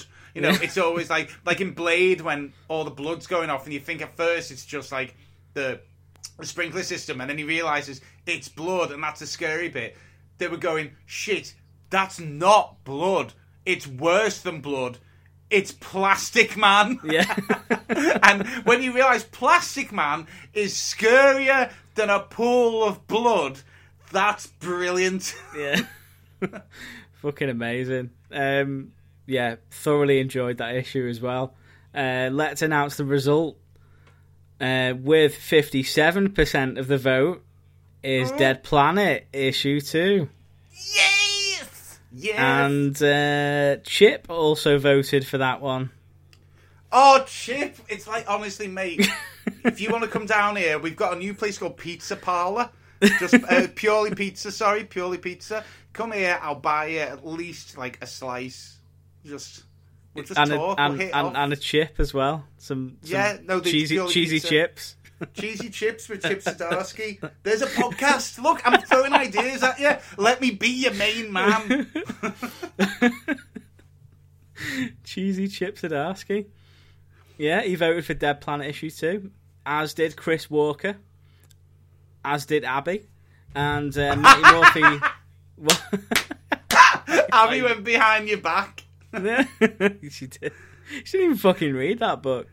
She's pretty, yeah, but she's probably like, I'm sick of him with those fucking Power Rangers and the fucking turtles. Got a bigger hard on for them than me. Honestly, if you you need to check out that book at some point, like, um, because you're into the turtles and the Power Rangers, right? I'm into the turtles. I mean, the Power Rangers. I didn't ever really latch onto. Kids like them. I like the transforming side of the, you know, the, the Megazords and stuff like that. Um, So uh, I got a vote on that one from Crow and Field Mouse. They went for that one. Notice Liz alas- hasn't voted this year. Liz voted last year, even though she would Yeah, have no idea. she's got a boyfriend this year. She's she's doing stuff. She's not she's not on my Instagram stories. Neither is Kaylee Goldie. Where's doing stuff. where's Kaylee Goldie? She was on last year too. Oh yeah. So let's move on to best comic book cover of 2020. Okay. oh, this was me. easy. Let me wet my whistle. Um. So let's read out some of the people's choices. Field Mouse said Vampire, The Masquerade number one, and he's gone for the foil variant by David Mack. Now I remember him banging on about this when it came out. I think he paid a pretty penny for it, but it does look beautiful in person. He posted a picture of it. I'm going to send you send you a picture of it. Right. There we go.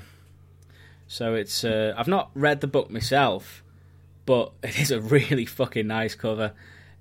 It's not bad. It's nowhere uh, not a Mark Checchetto. That's all I'm saying. Mm, I don't know, man. I, I think that's really interesting. You know, you've got the words on a dress, and there's like the I want to know why the hell is Field Mouse like just only reading vampire books from what I can tell. exclusively vampire books, good or bad. You just read I any. just I just picture like going to Field Mouse's house and it is just like It's like the in in the Lost Boys. yeah yeah just like little organ playing Jay Leals in the corner playing the organ. Master. yeah, it's, I I really like that cover. I think it's really nice. Um, I think he's got it like graded as well. You know, it's because it's like a special like rare variant, and he's got that bad boy slabbed and graded now, locked away. Yeah, it's a little. It reminds me of a little, not a lot, but a little of the uh, Alias covers. Oh yeah, good shout. Very good shout. I think that's why you might like that. Yeah, yeah, that is a very good shout. Uh, so Abby went for Sabrina the Teenage Witch, Something Wicked, issue two, the variant by Ryan Gonzalez. Uh, now I'll, Right. s- send you this one. Really nice cover, actually. Lots of fun, vibrant, colourful. Yeah, it's spot on. Oh. I can see why you didn't. I can see why you didn't pick this up. Oh, no, well, you want your This is the you want your variant, though, chilling witch. Oh, is it? Yeah. Oh, right. That is very campus Christmas anime. Like, Fantastic art, though. I mean, yeah, you oh, it is. cannot fault that at all. I love the dots. Uh, what do you call it?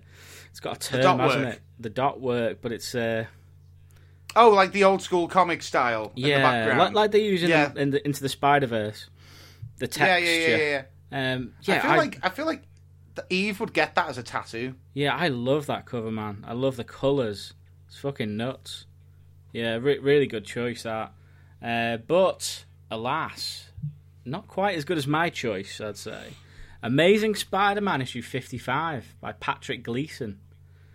Um, have you seen Issue it? fifty-five. It's not out yet, but Oh, hold on! Whoa! Have you picked a cover of something that hasn't been published yet? it's still coming out this year. You don't know that COVID could happen. it's happening. It's fine.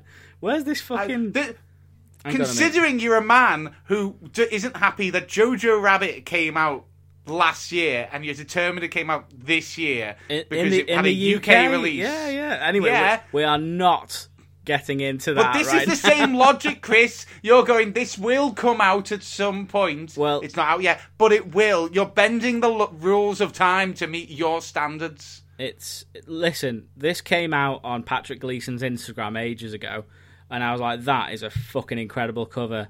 Um, and uh, and yeah, check the uh, solicitations, and yeah, it's coming out on the last day of this year. so It's fucking bollocks. so it's well within time. I but- move for a vote of no confidence. Oh no, hang on. The the second to last day of this year because the last day is a Thursday, but it comes out on the thirtieth of December. Fucking But hell. uh, yeah, fucking. I mean, just look at that cover, man. It's listen. It's so hard, like I say, to do an original comic book cover, especially with Spider Man.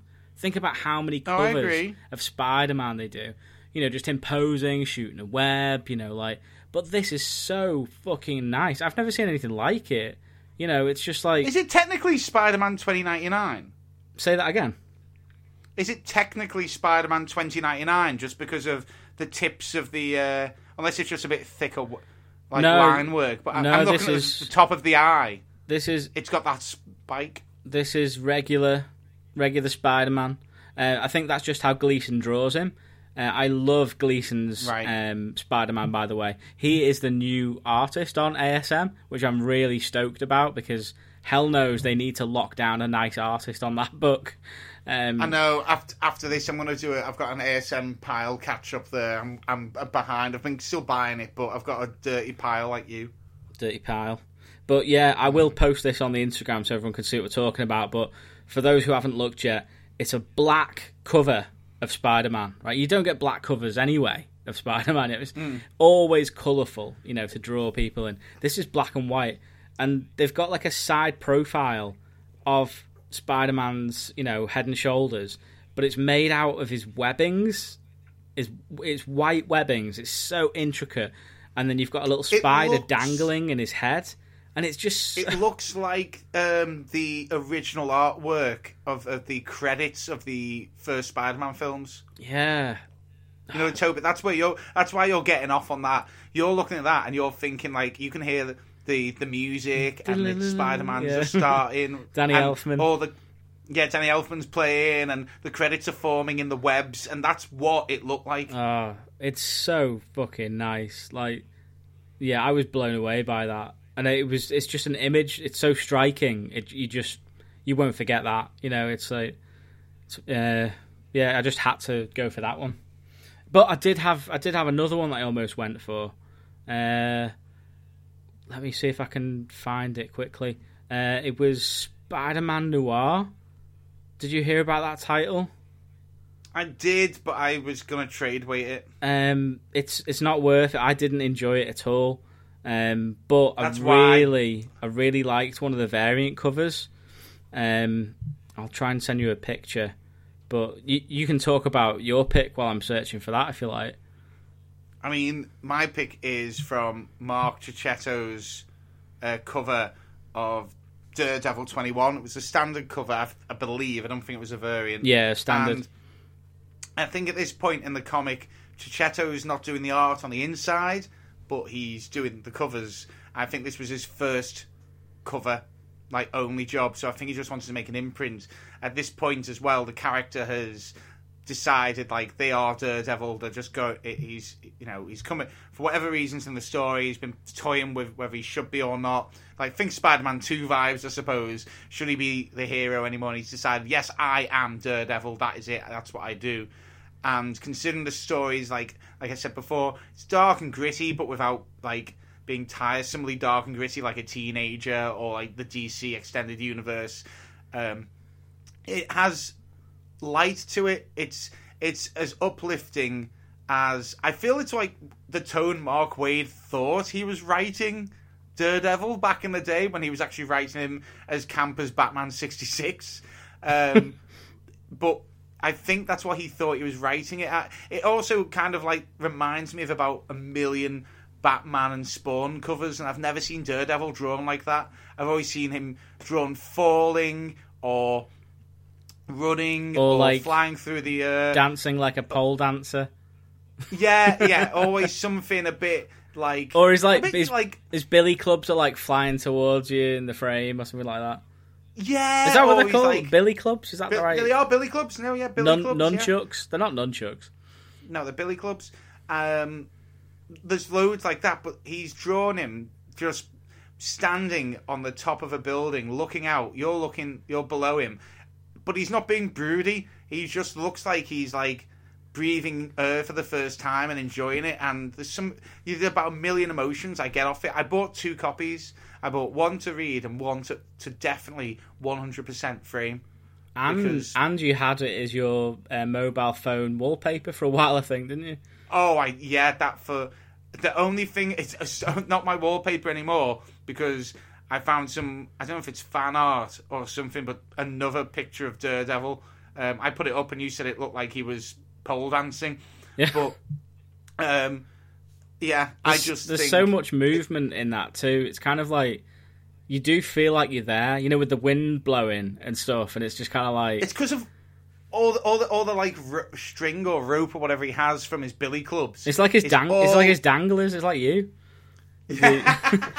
you with your. Uh, relate to him. if anyone doesn't know this, if anyone doesn't know JB personally, they won't know that he has danglers, which I call them, which are um, the what the balac- no balaclavas, what are they fucking called? Bandanas Bandanas. that he ties around his wrist and his like belt loops on his jeans and stuff, and they just like dangle and blow in the wind.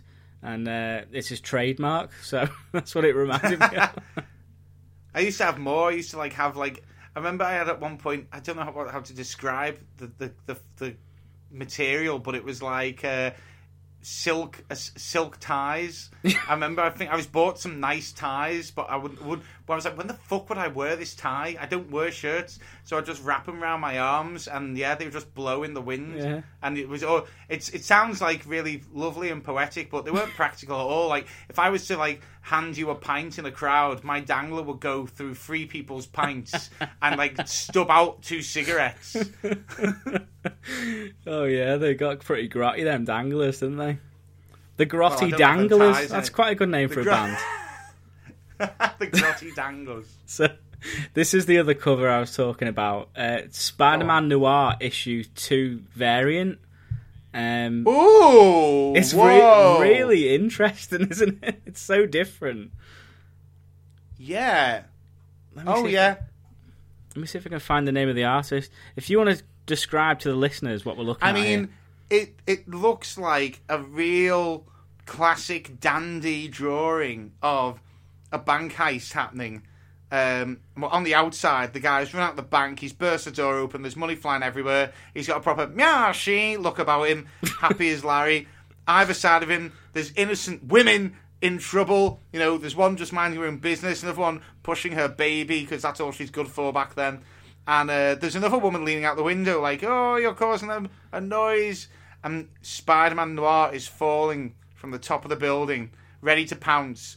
Uh, the person has no idea, and the building is made to look like it says Spider-Man Noir in a kind of 20th century Fox look, and it's all done in. Um, It's like a sepia what's it? tone. sepia sepia tone, Yeah. uh, which is very of its time. My only criticism is that his hat is coming off as he's doing it, and I had to double check because I thought he had a mohawk. I would have kept his hat on, Yeah, as, I mean as the song that suggests. That cover almost took it for me for cover of the year until that Patrick Gleason one came out. It's Um, not come out. It's not come out. I want to make this very clear. the, the the artist on that um, Spider-Man Noir cover is called Dan Panis. Oh fuck me, Dan Panasian, P A N S I A N. It, could, it might be Pan- Panachian. Yeah, um, but yeah, really fucking interesting, unique cover. yeah, Like, you don't, see, much see of shit that. like that. No, no, I'm with you like on that. really cool, man. Um, okay, so let's see who won best cover. Uh, oh, it's a tie. It's a tie. Come on, 50-50. Come on, Zdarsky. Come on, Zdarsky. Please Well- have voted. Zdarsky voted for Yes! Daredevil. Of course he did. Shock horror. Yes. Oh, me His and him. own book. Again, I don't think you'd be able to You- vote for yourself there, would you? He's not voting for himself. He's voting for Mark Checchetto. That's a very good point, yeah. Uh, but yeah, it's so funny that. So uh, Crows voted for Daredevil as well. Uh, Chris Walker voted for Amazing Spider-Man, as did Field Mouse and Abby. But yeah, That's a uh, tie? that's the that's a tie for that one. So next up is most surprising series or issue, or surprise hit of 2020. And um, let's talk about what you guys have said. Field Mouse said Suicide Squad. Very good point. It was surprising that it was that good because usually Suicide Squad books can be very hit and miss, but of course anything Tom Taylor touches turns to gold. Abby said the Wayne books free comic book day issue. Obviously, it did the job for her. It surprised her into saying, "Fuck, this is a really good story. I want to buy the trade." So, Lee Christian has gone for the boys, dear Becky from Dynamite. Now, I've not really read the boys, so I didn't know anything about that. But I know Field Mouse was a fan. Did you hear about Dear Becky? I think I heard Field Mouse talk about it, and that's the extent of it. Is it like does it set after all those boys books? No idea. Uh. I no idea. Not going to pretend. So I went for Spider Verse, specifically issues four and five, uh, because I was ready to drop that book. Um, it was really weird. I think we talked about it. Um, I dropped it. I, I didn't even know I've dropped it until this, and I looked at that cover and went, "Oh no, I don't remember this." I dro- I, I think I dropped it after four. let me just check because it was an, it was like an anthology basically, where like was it Miles? Was he traveling through the Spider Verse? So Miles is going through the Spider Verse, but he's going through in a kind of uh, quantum leap way where he Yeah, doesn't yeah, know yeah. where he's landing and he doesn't know what he's got to do, but he just lands at a situation, and if he solves it, he can jump to the next one. And um, it just, even though that sounds amazing, it was, it's a lot to try and put in a single issue, uh, so it did feel quite slapdash when you've got to take into account like the first book had to have the setup as well Yeah. as a bit of that, and it just and because the setup's not great, it the foundations are weak, so uh, all the other issues are a bit weak. And But yeah, then in the in the se- in the second issue we get Aunt May Spider Man. Do you remember that? that was all, that was like too that was too early. Yeah, to be and like then I was silly. like, "Oh, this is not good." And then issue three came out, and it was the um, the Gerard Way character. Uh, you know, that was Pe- all right. Penny Penny all right. Parker. Um, and and then I was like, "Oh, I don't know. I, I think I might drop this." And then issue four came out, and I saw the cover, and I got, "Let me send you the cover." Was Um, it the Western one? the fourth western one? one. and I was I'm a sucker for a western, and obviously love Spider Man. and I was just like, you know what, this looks really good. I'm gonna have to stay on for that, and I loved it. I loved the western vibes. It was ridiculous. They had the horse in it as well, and it was just Oh like, God, yeah, fucking hell. I just love the way that he's he's you know he's firing like the the webs out of his guns and stuff, and it's just like it's just crazy and fun. Um, I was like, okay, I'm back on board for this. And then issue five came out, and it was like a horror book, and the, the art just blew me the fuck away. It was by How an many artist. issues did it go for, by the way? Uh, it only went for six. Yeah, I might pick up the other two. So what? It was a horror book. So yeah, well, it was like Spider. It was like Spider-Man Noir. Would so it was like noir art, but then with like a really, like really insane horror twist on it. Um, I'm going to send you some screenshots of that one because you'll see what I mean when I'm talking about the art in this. Because it's like it's almost like Sin City, where it's like black and white, but with like pops of color in it. And uh, yeah, I, I was fucking blown away by this. The artist's name is Juan E. Ferreyra, Another Juan. and I had to follow him on Instagram straight away after reading this book. So I was like, this guy is insane. His use of Oh paneling, no! Oh wow! like- oh yeah, ju- and No, it just like came that. out of nowhere, and I was just like, okay, it was just one of those. So that to me was the most surprising, you know, uh, series or issues, you know, however you want to tie it down. It was just those two really. Issue six wasn't good, but I mean- as, far as one and done's, yeah, sick. Why? Why? Why is this guy not actually the artist on Spider-Man Noir? Yeah, exactly. The, I read uh, the Spider-Man Noir series off the back of this book, so I was like, okay, I need more of this. Um, you know what? I think he was actually the artist on it.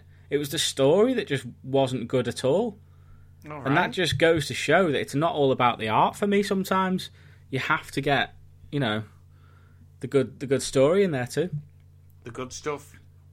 So for you, what was your surprise hit? So I feel that mine was falsely advertised on the poll because I didn't really mean Captain Marvel.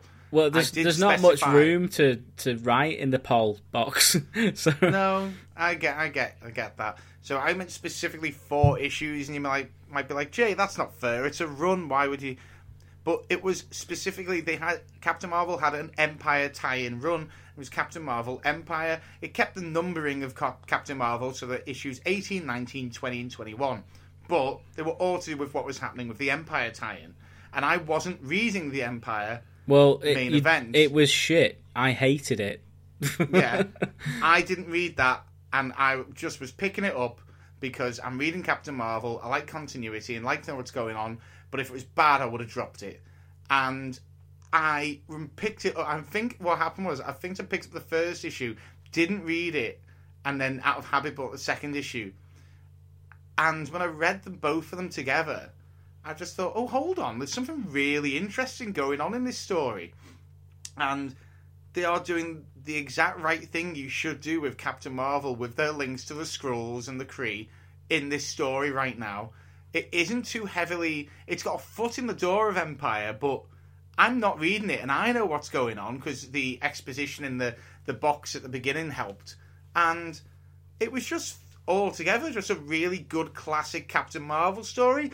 I mean, Leal has said to me before, "What do I see in Captain Marvel?" He doesn't really think there's. A... Oh no, he said that until he watched the film. He saw the film and he changed his mind, which is a really odd decision to make. Um, but she showed off a sense of humor. She showed off her weaknesses uh, and her relationships with fellow heroes. She showed off her powers and she showed off. I just, I just remember, I, I, like the the relationship she had with the Kree and the Skrulls and the war going on, and the flex she brought to it was just really good. I, I just remember putting it down, completely shocked that four issues that I was begrudgingly going to pick up just for the sake of continuity, so I know what's going on. To a tie in a main event that was by all means an account called Dog Shit, and I had no interest in, was one of the highlights of the year. I just Yeah, thought that was really, that is crazy, really especially especially especially you, who like is very anal when it comes to continuity and picking up your books, and if there's a tie-in, you're like, bollocks! I need to read this story so that I can get the tie-in. You know, and for you not to even read any of the main event and go through the book that you're reading, and not only just like bear with it, but to actually really enjoy that. that is saying Yeah. something. It's testament to the writing in that book. I even posted on my Instagram, like saying these four issues, amazing. I, I, like, I don't do that. If you look And you did. You didn't need. You didn't need to read the main event. No, didn't need to read it. Still haven't. Very, very happy. And So maybe that's no, pro- maybe that's proved a point to you. You don't need to read the main event sometimes. You I can don't just carry on with you your main. if the, if the writing's good, if, Mm. if that's what I mean, I feel like everything that was said was said and told was told, and it, it, that to me is how a tie-in should be. A tie-in shouldn't have to lean so heavily on the crux of the ti- of its what it's Yeah. tied into for it to make sense. It should just make sense. If it can't make sense, it's not worth telling. We've said this before when we've gone. This shouldn't be a tie-in. This should be the story. Yeah. Why is this a tie-in? Why is it like I think it was um, Heroes in Crisis didn't do? We were praising it because no tie-ins, and then it randomly did like a couple. And I said to you, like, I don't know what's going on now because I've missed some stuff because I didn't know about these tie-ins. But these tie-ins are they were like it was like Flash number seventy four or whatever. I mean, why is it just not in the story? Why do I have to now go and buy that fucking book? It makes no sense. Yeah, well, falsely advertised or not on the poll, Captain Marvel took it with fifty-seven percent. Woohoo! And uh, you will also be pleased to know that Chip voted for Captain Marvel, Yes, Chip. yes, boy. and Field Mouse and Crow. Oh, mate, I'm telling you, this is it's been my uh, 2020's been my year so far on this. 2020, the year of the chip. Yeah, And uh, for my, for my uh, Spider Verse, Chris Walker voted, and Abby as well. So there we go. That is that. So we'll move on to the next category.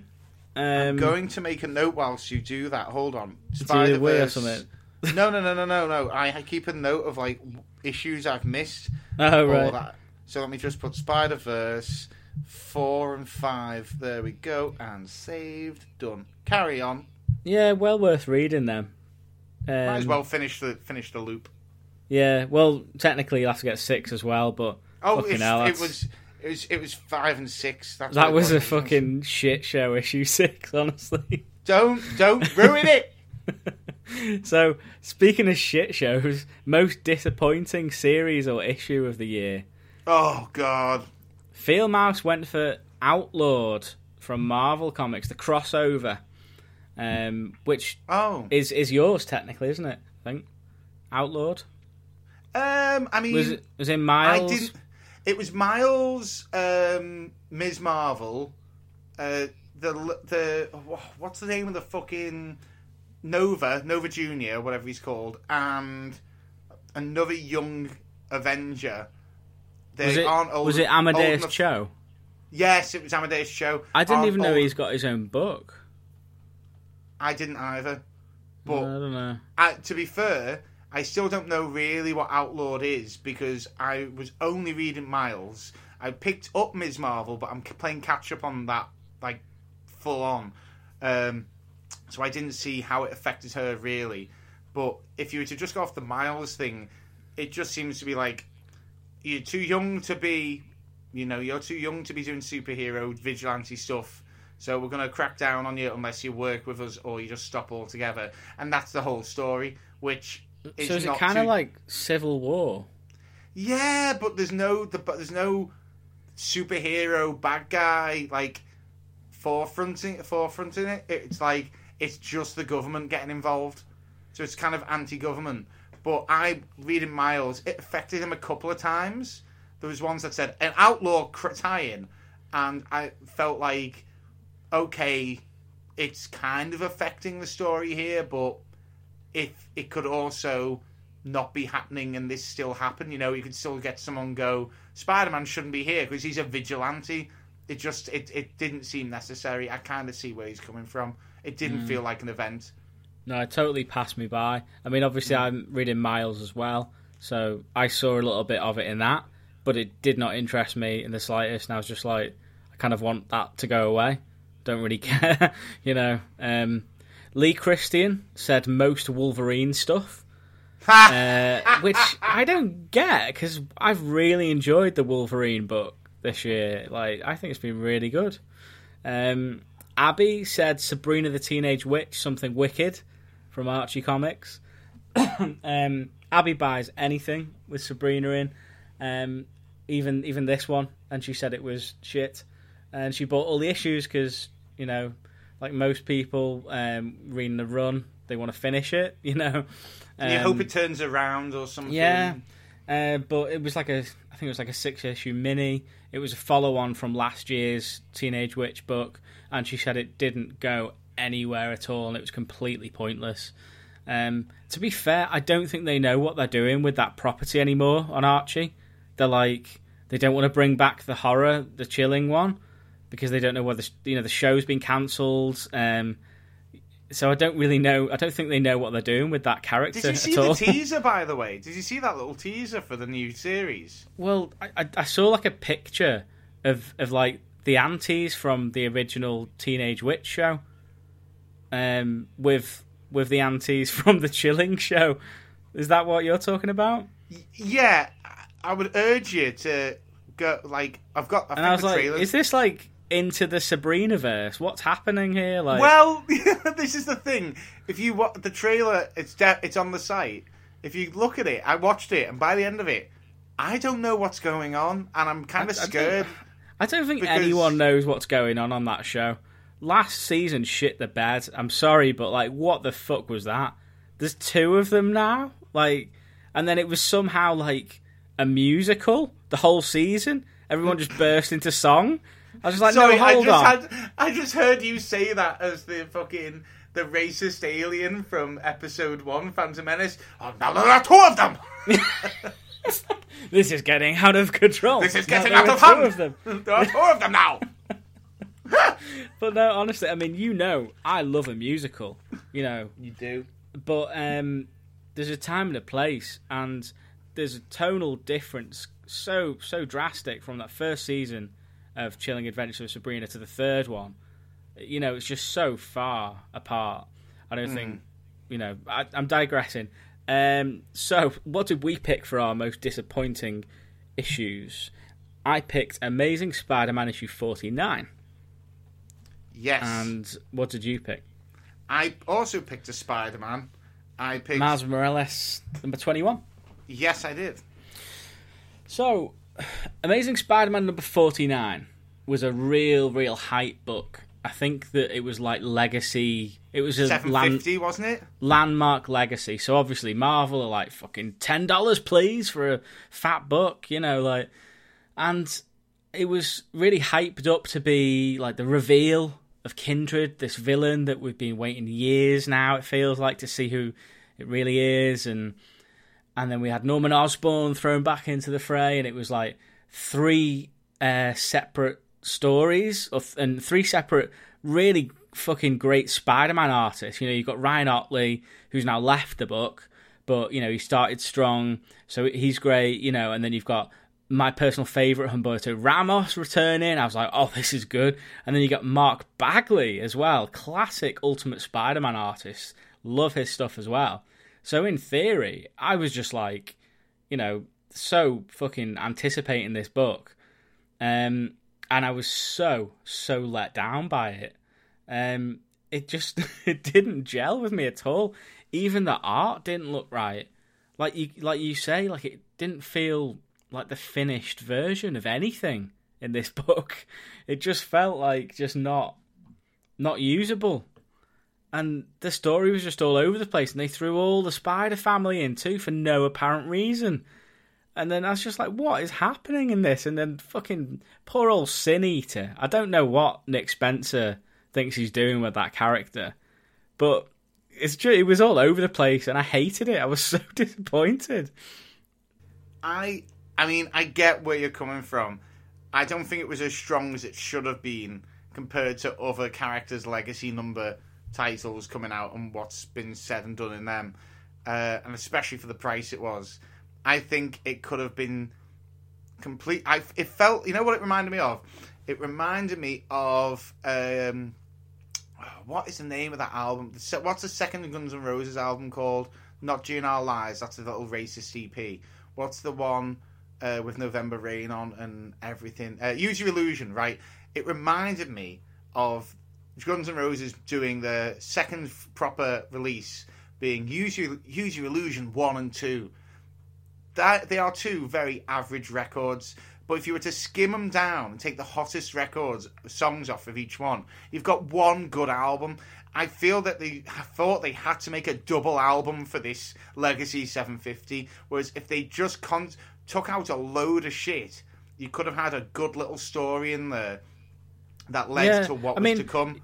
I mean, yeah, obviously, I love seeing new Mark Bagley and Humberto Ramos stuff, but you know, let Ryan Ottley just have his swan song, give him a bumper issue, trim it down. Do you know what I mean? Just have him as the artist.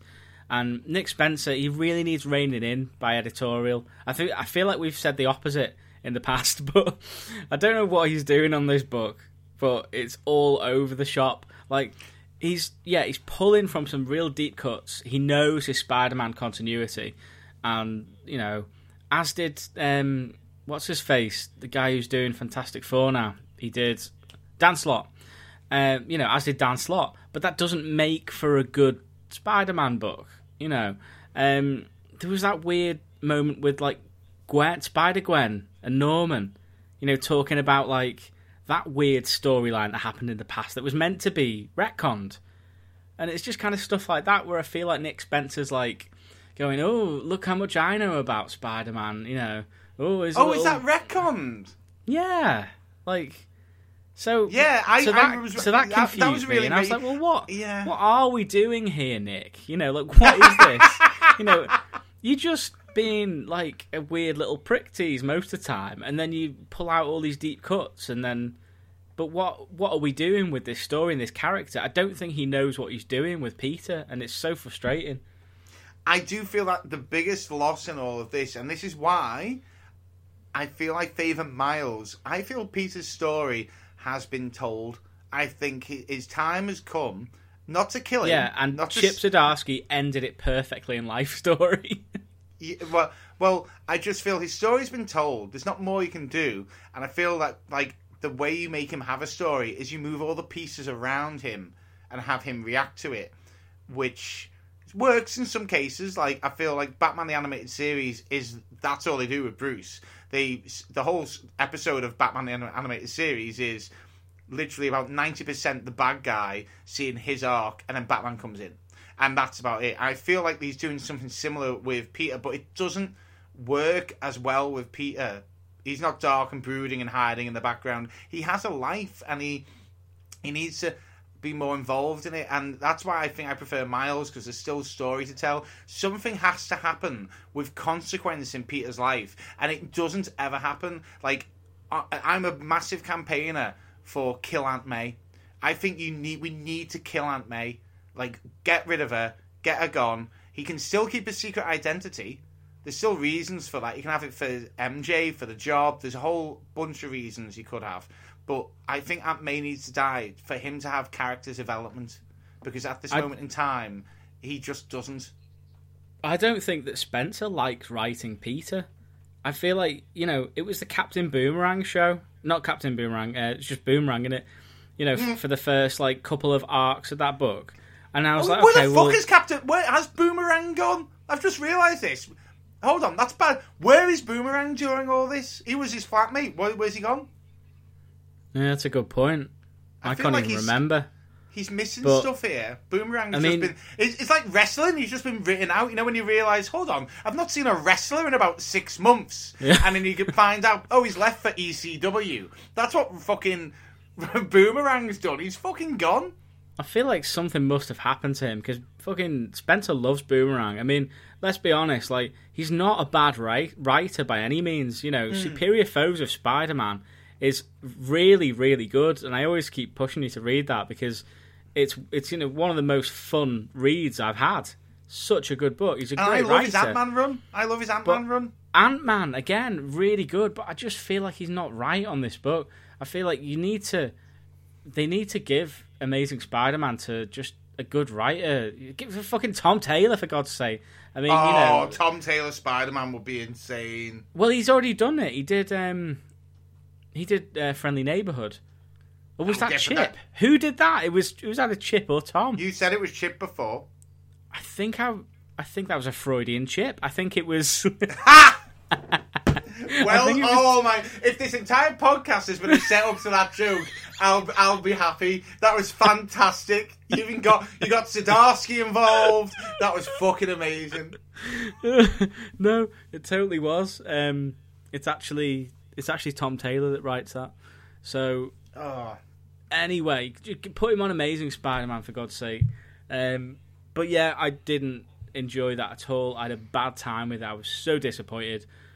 That is why it's my most disappointing issue of the year. I, I Why get where you're it- coming from. Why was it Miles for you, number For? Miles, for me, because it's a I think we're coming from similar points in our own Spider Verse. It started off so strong that Miles book. Um, yeah, and the art was amazing. Story was great. Um, it got political, I think, it, which not many Marvel comics do. Um, it, it talked about immigration and segregation and um, concentration camps, essentially, of for of immigrants at the time, because he's obviously half Latino um, or got of Latino descent and stuff like that. And it was, but it was all done with grace and it wasn't shoved in your face. It was all really well. And then there was this they sort of building up to we're gonna we're gonna get Miles. I think again it was a legacy numbering that it was Miles's two hundredth or two hundred and fiftieth issue where we're gonna finally see Miles face the foe, the or, or an original foe of uh, that was previously mentioned in the Ultimate Comics, and we've never we've never finished it off. And it was this, Oh, uh, it was the it was the Brian Michael Bendis thing where he did the Spider Man miniseries, and then at the end of that, it was like revealed that oh, who's the Miles Morales of Six One Six, and it wasn't revealed until years later when he returned with a Spider Man Two, and he shut the bed on that. It was awful.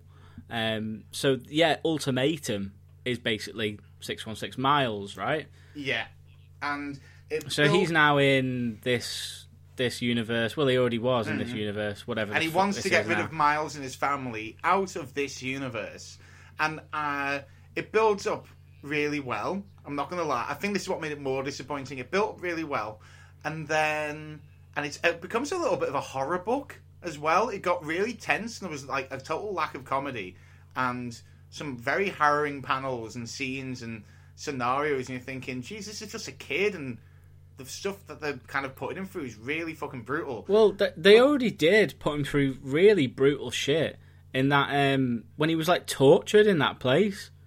Yeah, that's what I mean. Like, so Yeah. there's a bold, big build up, and then the last two issues shit the bed. But what really about number twenty one really shit the bed is it's the end of Ultimatum. It's like they finished that storyline off.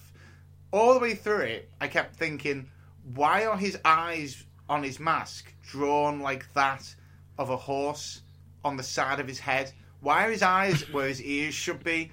All Listen, the way through. the the art in this Miles book recently has been so terrible. I sent you some Someone- screenshots of like a baby, Yeah. like Miles is is is it his sister? He's got now a little Yeah. little baby sister, and I was just like, what is going on with this art? It's so off. It's so wonky.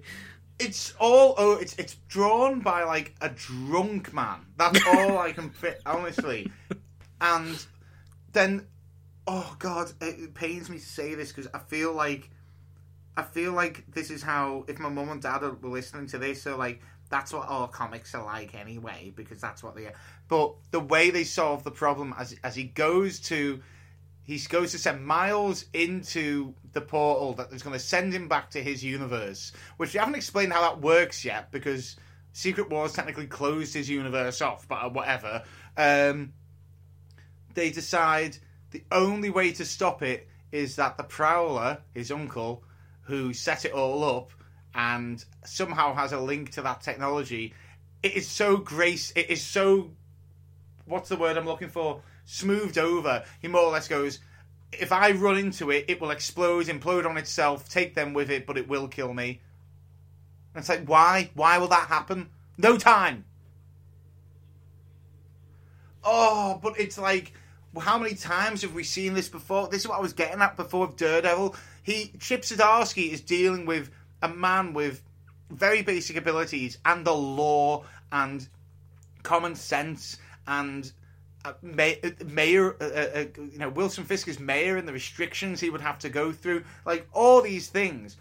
Whereas you have got the character of Miles Morales and Captain America and Prowler and Ultimatum and all these, and the best you can come up with to fix this problem of a mind bending, like, universe teleportation device is that if I throw myself into it, it'll explode and take me and both of everything with it.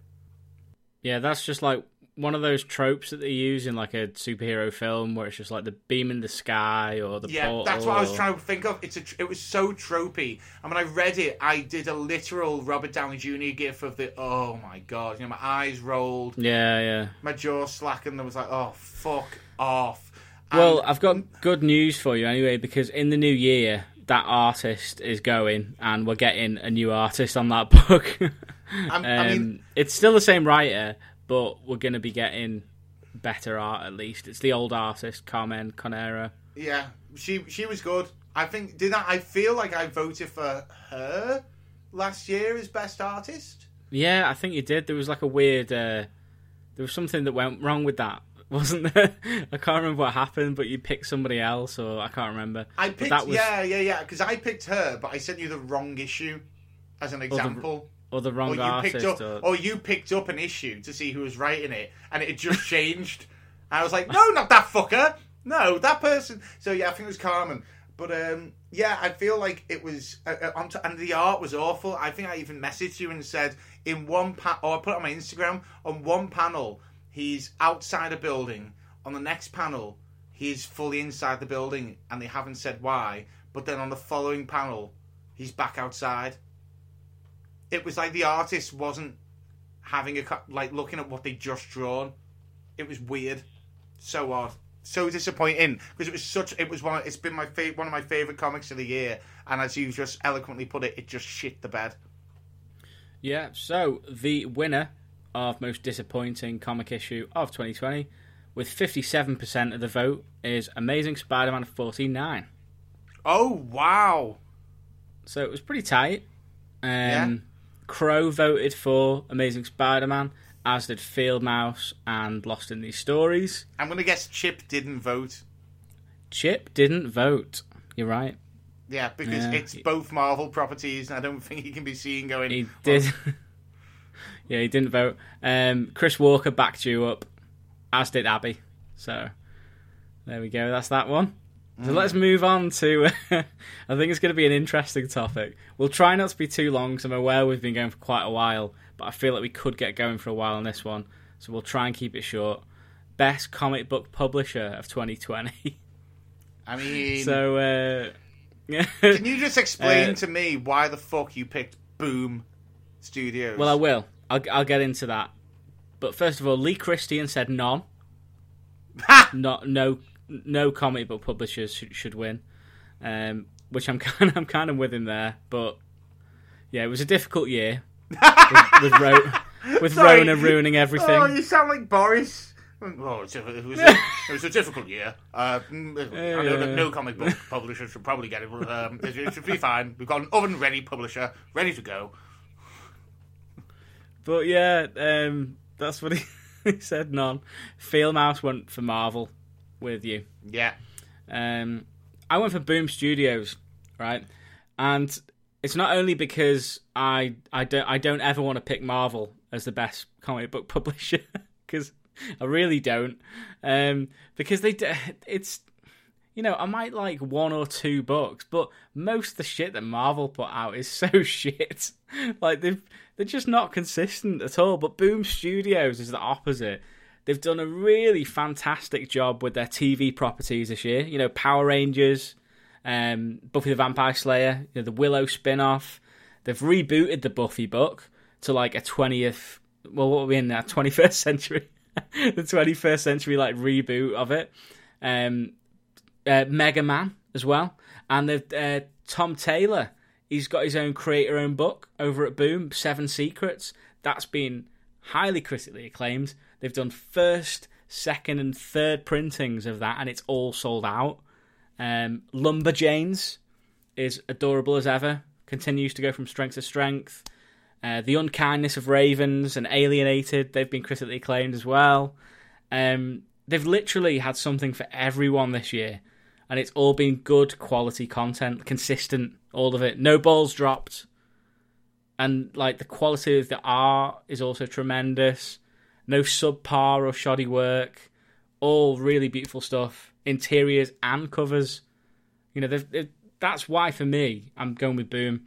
I'm not just going to pick Marvel because you know Spider Man or whatever. uh, you know, Daredevil. Sure, Daredevil's great, but Boom to me, they've been the best publisher for those reasons. So I picked Marvel because Marvel is the one that I just buy the most comics from. Admittedly, I used to be much more into my indie, but because of penny restrictions, I'm definitely a trade waiter now um, on a lot of stuff. Boom doesn't scream out to me. I don't know why. I've just never. I feel like a lot of the books, but the, a lot of the books either TV franchises I have no fucking interest in at all, or the books are something are all called like we found the children and the children are dead and this is why the children are dead in this book can't wait to w- read it and the next issue uh, you know another series called you can only see dead people if you look out and you see dead people these really long title books and i'm like ah feels well, like you know what's a, screamo you know what's a, emo try hard shit you know what's a short title? Seven Secrets by Tom Taylor. I think you'd really like that one. Trust me, pick up the trade. It, it gave me Saga vibes, dude. Honestly, Okay, like well- it's it's it's one to watch uh, that. But I if under, I to I understand why you don't gravitate towards Boom at all. You know, you, you're not into the Power Rangers. You're not into Buffy. You know, for me, those two those were two like big ones. Like what they're doing with Power Rangers, man, is just insane. Like speak to any Power Ranger fan that that's into the comics, and they will tell you that they are completely changing the game with that property.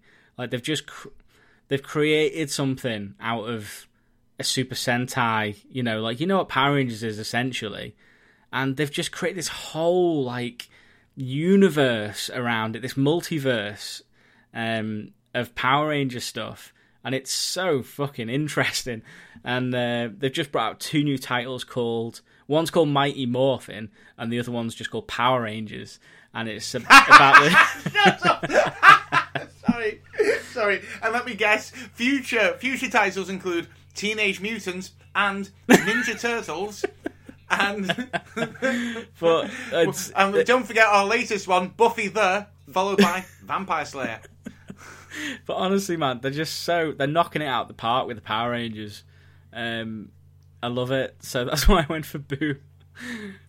I mean, I, I I totally get why you would do that, but I think one thing that solidified it for me was during this entire COVID crisis, where comics went on total hiatus and everything, and there was a total this talk of going digital, which put a lot of comic book shops in danger. And to be honest, if you if you this is where you add the violin music in the edit, by the way. Um, if you started like leaning towards like the evils of digital comics and favoring digital comics, maybe even you might even think to submit one as your comic book of the year, which would be you'd have to be a heartless monster to do that. Um, Marvel did best of both worlds. They brought out the comics digitally for people to some of them for people to carry on reading, and then published them and printed them, and then Yeah, but what very much what else did Marvel do? to- They announced that they were cancelling shitloads of titles, including some of your favourites like Valkyrie, and uh, and then what did they do? They they completely did a Boris, didn't they? Speaking of Boris. They completely did a Boris and did a complete U U turn, and you know they were just all over the place, man. They don't. But they- we got, I got, I got me titles. I got everything. They, they have been consistent. I They're not most consistent. everything I, I've. They are consistent. Marvel and I get not consistent. Immortal Hulk, Daredevil, Spider Man, Miles Hmm? Morales Spider Man. Admittedly, just fell the shit the bed a bit, but it's fine. Um, Amazing Spider-Man's been all over the place, man. But alas, with 75% of the vote, Marvel wins. Yes, and, uh, oh, surprise, surprise, Chip Zdarsky votes for Marvel. Yes. of course he did because it's it's the one true. I mean, don't get me wrong. I feel that normally, Image. I I think if it had been a better year for comics, I might have leaned more towards Image. And and Boom has also got me slightly interested because I think is it Once and Future? Isn't that on Boom? Uh, I don't know, actually. No, I'm not sure. I want to read that. That's been that's been massively critically acclaimed. Once and Future sold out instantly because it's uh, I can't remember who's writing it, but it's a big writer. And obviously, Teenage Mutant Ninja Turtles did the last Ronin this year. Um, yeah, that was huge. That was huge, yeah. Yeah, and I I keep I want to do Ninja Turtles because Free Comic Book Day made me realize shit. I really like the Ninja Turtles. That's another So one that's I- really been expanded on. I mean, I know it was originally, um, you know, a sequential art comic book, uh, but they've really expanded on that now in the comics, the whole Ninja Turtles thing. Hmm. Um, right, let's move on to a big one: comic book character penultimate of the now. year. Okay, so Abby went for Madam Satan. Admittedly, she was great in that one shot. Um, Lee Christian went for uh, Dario Agger, and the runner-up as Xemnu. Xemnu are these characters from Immortal Hulk? Yeah. Immortal Hulk. Yeah. Okay. Field Mouse went for so- Sojourner Mullein or Jo Mullein. From uh, she's the new Green Lantern. I must admit Oh, right, that okay. completely passed me by. Um, Yeah, this is really weird. You've not mentioned Green Lantern once during all yeah. I've not, I've not really read it. Grant Morrison was writing the main title, which I didn't like. Um, and yeah, I've not really read any Green Lantern this year at all. Um, but yeah, we have picked. Well, I've picked Joker, and you have picked Constantine. Which honestly, I'm genuinely shocked it wasn't Daredevil again. I was expecting. I was expecting Well, I've Daredevil. got very good reason for this. Okay, tell me why. Very Tell me why. Constantine won your heart this year. I think Constant, Constantine should be the character of 2020 because he's done so much and people do not realize. You've got the DC animated universe, if you want to call it that, closed its doors this year. Am I, am I right? It did. Yeah, Yeah. And the whole center point of that film was Constantine. yeah. and he's so important towards it. You've also got one of the biggest books that you can of of the books, the Tom Taylor books, uh, DCeased, uh, Dead Planet. Yeah, Again. centerpiece again. Constantine is a centerpiece point of it. Um, did he also? Did he get his own run again this year? Yeah. Like classic run. Tom? Taylor.